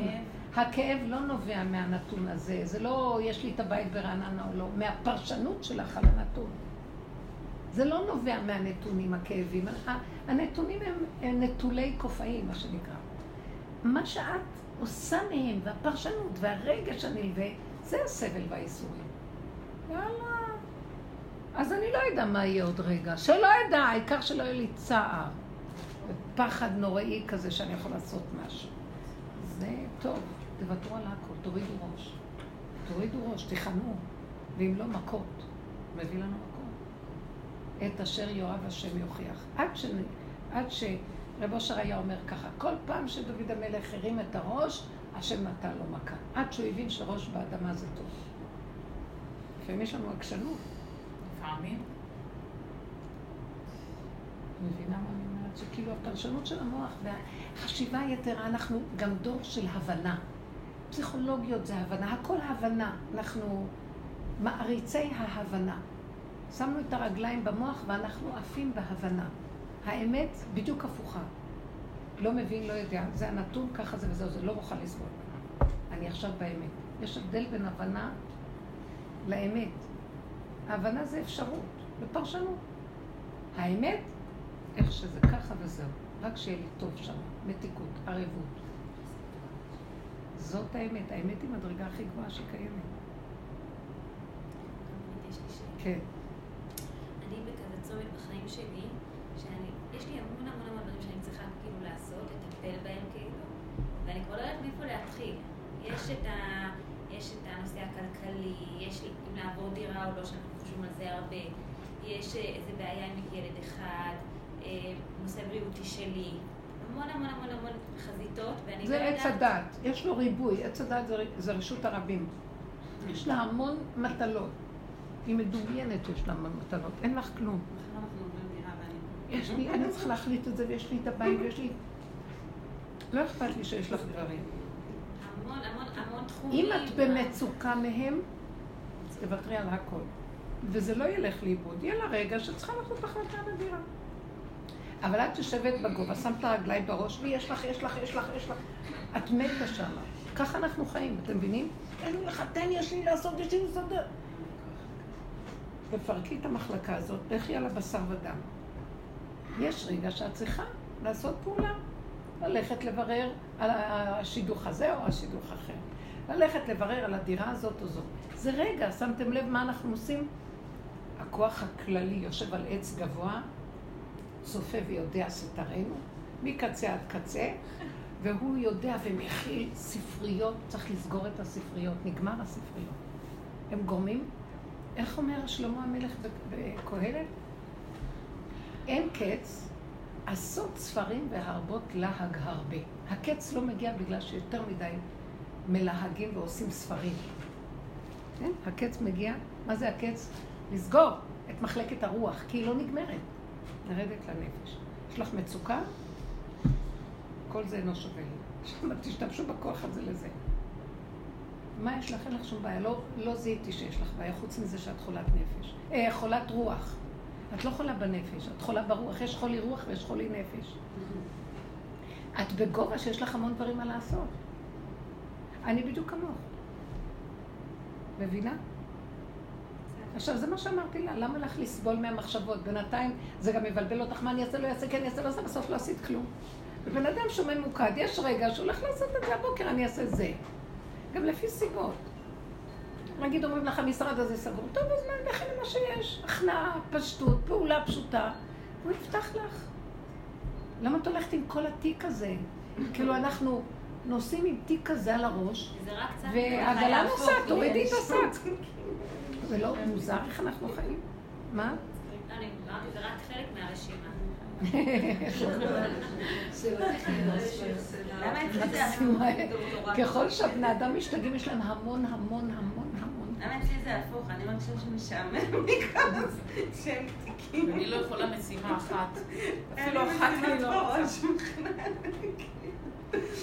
זה גם לא טוב. זה קצה השני. מישהו מחכה שיעבור היום. משעמם. אז תראי, ועכשיו ברעננה אני צריך לעבוד. לא, מה שקרה פה, היא מילאה את החלל בהמון דברים, ואת החלל ריק, אבל גם את נמצאת בגובה. זה מין ריחוף של חלל פנוי. ואין שם השם וגם אין פה השם. אז זה, זה דומה, רק זה תכנים שונים. מבינה? כי עצם זה שאת מחכה מתי ייגמר היום, כי אין לך מה לעשות, זה סימן שאין, את לא ברגע של השם, כאן אני ברגע הזה, השלמה קטן, איך שזה ככה זה טוב. אתם מבינים? זה ריבוי וזה ריבוי. יש לי המון רגעים, אני לא יודעת מה לעשות איתם, ויש לי המון דברים, אני לא יודעת מה לעשות קודם. זה אותו דבר.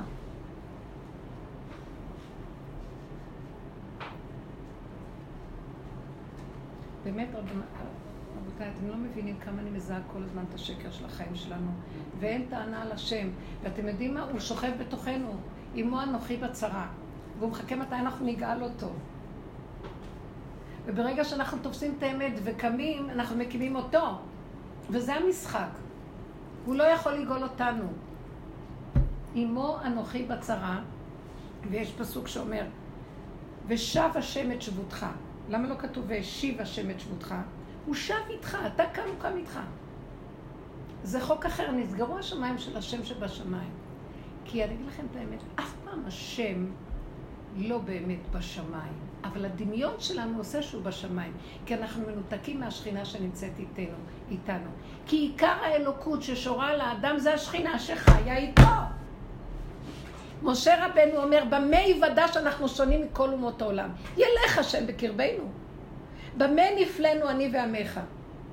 בזה שהשם נמצא בתוכנו, אצל אומות העולם לא קיים. למה לאומות העולם יש ריחוף? רם השם על כל גויים, יש השם, השם, וכל אחד חושב מה זה השם. וגם היהודים. אבל השם, משה רבנו אומר, לא, לא, לא, אנחנו לא רוצים את המחלקה הזאת, אנחנו רוצים ששכינה תלך בתוכנו. וזה, בזה ניכר ישראל מכל האומות. והשם אומר, אני אעשה כדבריך. אז יש בתוכנו שכינה, רק מה היא בגלות? אנחנו מרחפים שהשם שם והשכינה פה. עזבנו אותה, היא רצה אחרינו. אנחנו רצים והיא אחרינו, במקום שאנחנו נקים אותה והיא, והיא תעשה לנו את כל העבודה. המשחק הוא כזה שאני צריך להקים אותה. אז בכל הדורות, הדעת של השם מנחה אותי. באמת שהולכת להיות לקראת הסוף, אומר, תסגרו את מחלקת הדעת, אין בשמיים כלום. בפיך ובלבבך לעשותו. ארץ ישראל שכינה שורה בה. הנה השם אלוקיך בה תמיד, מראשית שנה ועד שנה. הכל פה. תכירו את זה. פעולה הכי קטנה שלכם זה השם. אתם זורעים וחורשים ואוכלים, זה כולו תורה. זה לא תורת הגלות, זה תורת ארץ ישראל, היא דבר חדש. יכולים לשמוע את התורה ואת המצוות בפשטות, בלי הבלבולים שלהם. תורה ומצוות הם לא פה, הם לפי הסיבה. והכל תורה ומצוות. הכל זה תורת השם, תורת הבריאה. אז זה מה שהגלות הפרידה. אבל אנחנו רוצים לגלות אותו בתוכנו. השכינה זה חלקו של עם ישראל, ולמה אנחנו לא קשורים איתה?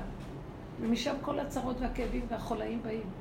על כי אין אלוקיי בקרבי. לא, לא, למה לא אמרו במוחי, בדעתי? על כי אין אלוקיי בקרבי מצאוני כל הרעות.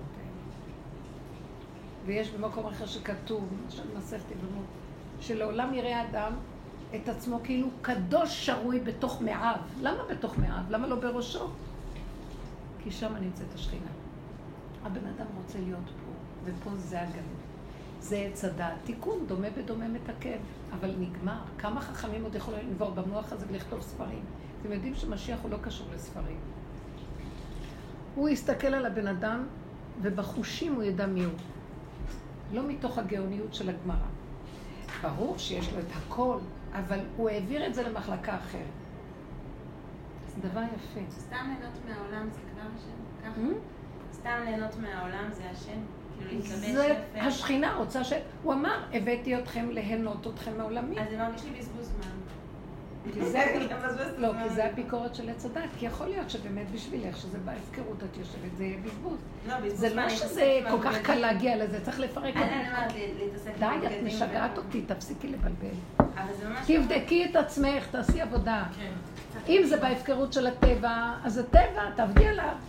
אז מה שעושים, סומר עשה טוב, עבודת המוסר, עובדים על עצמנו, את כל העבודות האלה אנחנו לא מוותרים, עשינו אותן. אנחנו מביאים פן חדש לגילוי מקום חדש. זה לא שוויתרנו על העבודות הקודמות, אבל כבר די, לעסנו אותם, עבדנו עליהם. אם לא עבדת, תעבדי. זה האופי, כאילו, אני סוחבת אני מרגישה את כל השואה מכל הצדדים, את כל הסבים והסבתות. כאילו, בשביל מה, מה, זה באמת לא מזיז לי, אז בגד כזה, כאילו, זה לא מעניין אותי, כאילו, לא יודעת. אז מצוין. את לא, אני אגיד לך משהו. לפעמים כן יותר מעניין. אמרתי לך בהתחלה שסיפרת לי על התכונה שלך שאני מקנאה בך, זו התכונה הכי טובה. אבל אם היא בטבע, אז עכשיו את צריכה לעשות את כל העבודה, לצאת ממנה ולחזור אליה עוד פעם, אבל עם השם בפנים. הבנת מה אני אומרת? זה הסיבוב הגדול. אז יכול להיות שאת כבר במקום שזו תכונה טובה. בשביל מה להתרגש פה מכלום? אחרי מה שהדורות האחרים עברו וכל זה, בשביל מה? אבל זה גם ייאוש מסוים. את צריכה להגיע למקום שכן, בסוף יש מתיקות בקניית בגד. כי זה השם. את אומרת, השואה וכמה הם עברו, בשביל מה כאן משהו? כן, כאילו, מין בזבוז זמן. אבל יש משהו שאת עכשיו עושה מהעץ הדת של ההוללות של העולם, את הולכת למקום של לבטל את ההוללות. אבל עדיין אין לך השם. כי השם נמצא שאת אוכלת משהו, ואת נהנית ממנו ואת מודה לו.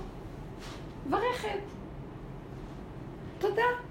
טעם כל כך טעים, זה השם נמצא בתוך זה. אני קונה בגד ונהנית. אז איך תעבדי את השם? השם צריך להתגלות, הטעם זה הוא. וההנאה זה הוא, ואת נהנית לקנות משהו זה הוא, ואת מודה לו כל היום, יישאר הקורבן תודה בסוף. זה לחיות עם השם. מה שאת אומרת, זה הצד השני של המטבע, שהעולם בהפקרות, ואז אני הולכת, לא רוצה עכשיו כלום. עכשיו יש את נוער הגבעות. אלה עזבו את העולם, אומרים התרבות המערבית משוגעת. אז אנחנו, עכשיו הם נמצאים, יש לי בת, שיש לי מישהו שבא לשיר שיש לה בן שהוא בנוער הגבעות, ומספרת לי על החברים. לא מתקלחים, לא רוצים להתלבש, לא רוצים, לא מעניין אותם, בשבת בקושי. מתקלחים קצת. לא, הם בדיכאון הגוף לגמרי, ולא אכפת להם, והם בסדר גמור. אני מאוד מקנאה בהם מצד אחד. אה? כל פעם שאני צריכה להתאפר. אני אומרת, אני הולכת להיות נוער הגבעות. כן, זה מעצבן, כמה כסף מוציאה על הפאות האלה, על הזה, נכון, זה מעצבן, זה נורא, זה יותר מדי כבר. אבל את זה אני מביאה להשם. אז בקיצור, אני אומרת, אז הם הלכו לצד הזה, אבל הצד הוא שאני אומרת לעצמי, אותך הוא שם בעולם. והוא רוצה שתשימי את הכרוב הזה על הראש, והוא רוצה שתגידי לו תודה מהרגע של, יש רגע של הנאה ותודה, אבל רק רגע. ויש רגע מכל דבר. אם הוא רגע ישים אותך על הגבעה, אז גם רגע על הגבעה יושבת פרה, מה יהיה? בסדר גמור. אז הכל, כל רגע את עם השם, אז זה בסדר גמור.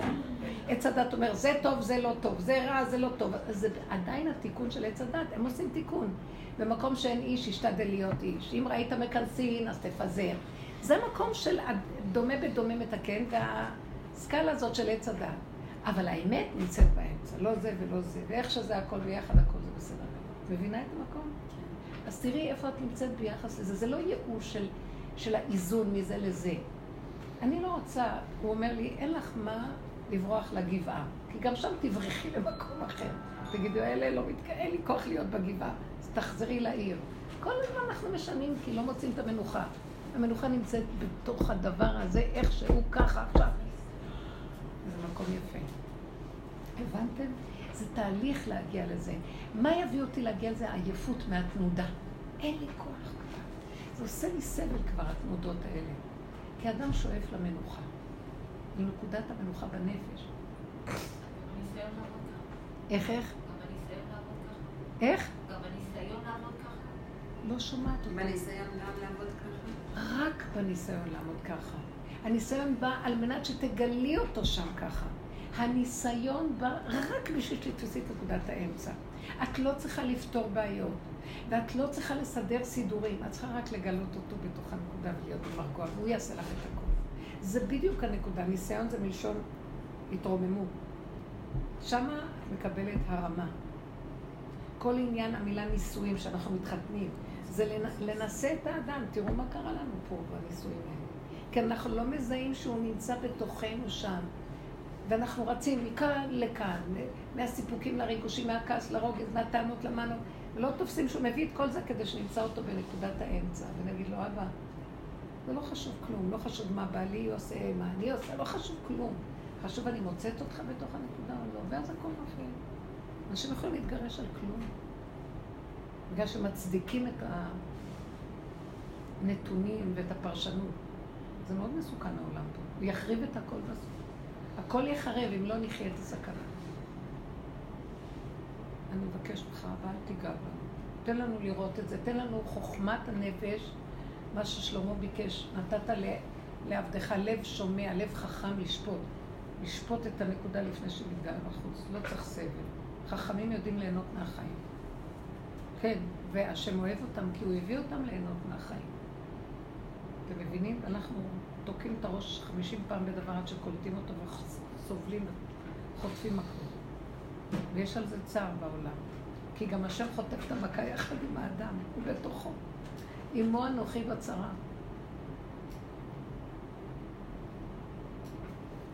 אני הייתי, אני לא מבינה למה לא בנו את בית המקדש, הייתי יושבת בלשכת הגזית בראש הסנהדרין. חי, על מי אני מתבזבזת? פתאום אני עפה על עצמי. בוא נתפלל שיבנה בית המקדש. עכשיו, למה, מה קשור? אנחנו אומרים, ייבנה בית המקדש ותן חלקנו בתורתך. מה עניין התורה אצל בית המקדש? כי בית המקדש, לשכת הגזית הייתה בעזרה. איפה שהיו, אה, לא איפה שהכוהנים, יש עזרת ישראל, ושם הייתה לשכת הגזית. כי מציון תצא תורה. כשהיו מקריבים את הקורבנות, שזה העבודה הזאת, לשחוט את אותו עץ הדת המטומטם, ולסבול לרגע, ולחיות את הסכנה שהולכים לשחוט אותך, ואתה אין לך, רק תעקוד ותסכים ואל תתנגד, כי אז השחיטה יותר כשרה. בלשכת הגזית מקבלים שכל אלוקי איך לשפוט, חוכמת אמת. לכן, לשכת הגזית סמוכה לבית המקדש. כי משם תצא תורת אמת. זה לא התורה של היום, לא יודעים, זה לא יודע מי זה ולא יודע מה זה. ובאמת, ב, בלשכת הגזית, מה שפסקו בלשכת הגזית הסנהדרין, אין שום בית דין שיכול לבטל. לעומת זאת שפסקה לשכת הגזית, פסק הסנהדרין, בית דין אחד יכול לחלוק על בית דין שני היום. הכל בל בלחץ. ואנחנו רוצים כבר שיחזור הכוח. גילוי האמת לאמיתה, אמן. אמן. אבא, תרחם על העם הזה. תרחם עלינו. תרחם על עצמך. פשוט הגלות מזעזעת. ואנשים מרוב בלבולים והכול הם בייאוש, ומה הייאוש עושה לבן אדם? הפקרות. כי איך הוא, איך הוא יבלה את הזמן הזה של הייאוש שלו? Mm. עושה דברים של שטויות. יש צער על העם שלנו. מבקש מהשם רחמים. אבל כל אחד שעושה עבודה כזאת הוא משחרר. הוא עוזר לעם הזה לקום דרך העבודה הפנימית. כן. אושר היה אומר, עשרה אנשים שעשו עבודה כזאת של אמת, העולם קם לתחייה. וברחמים, הוא יביא גאולה ברחמים ולא במידת הדין. כן? כי יכולה להיות גם גאולה במידת הדין, חס וחלילה. השם ישמור. כמו שהוא גאל אותנו בשואה, אחרי זה באנו לכאן והקמנו, אז אה, מין גאולה, אבל איזה צער.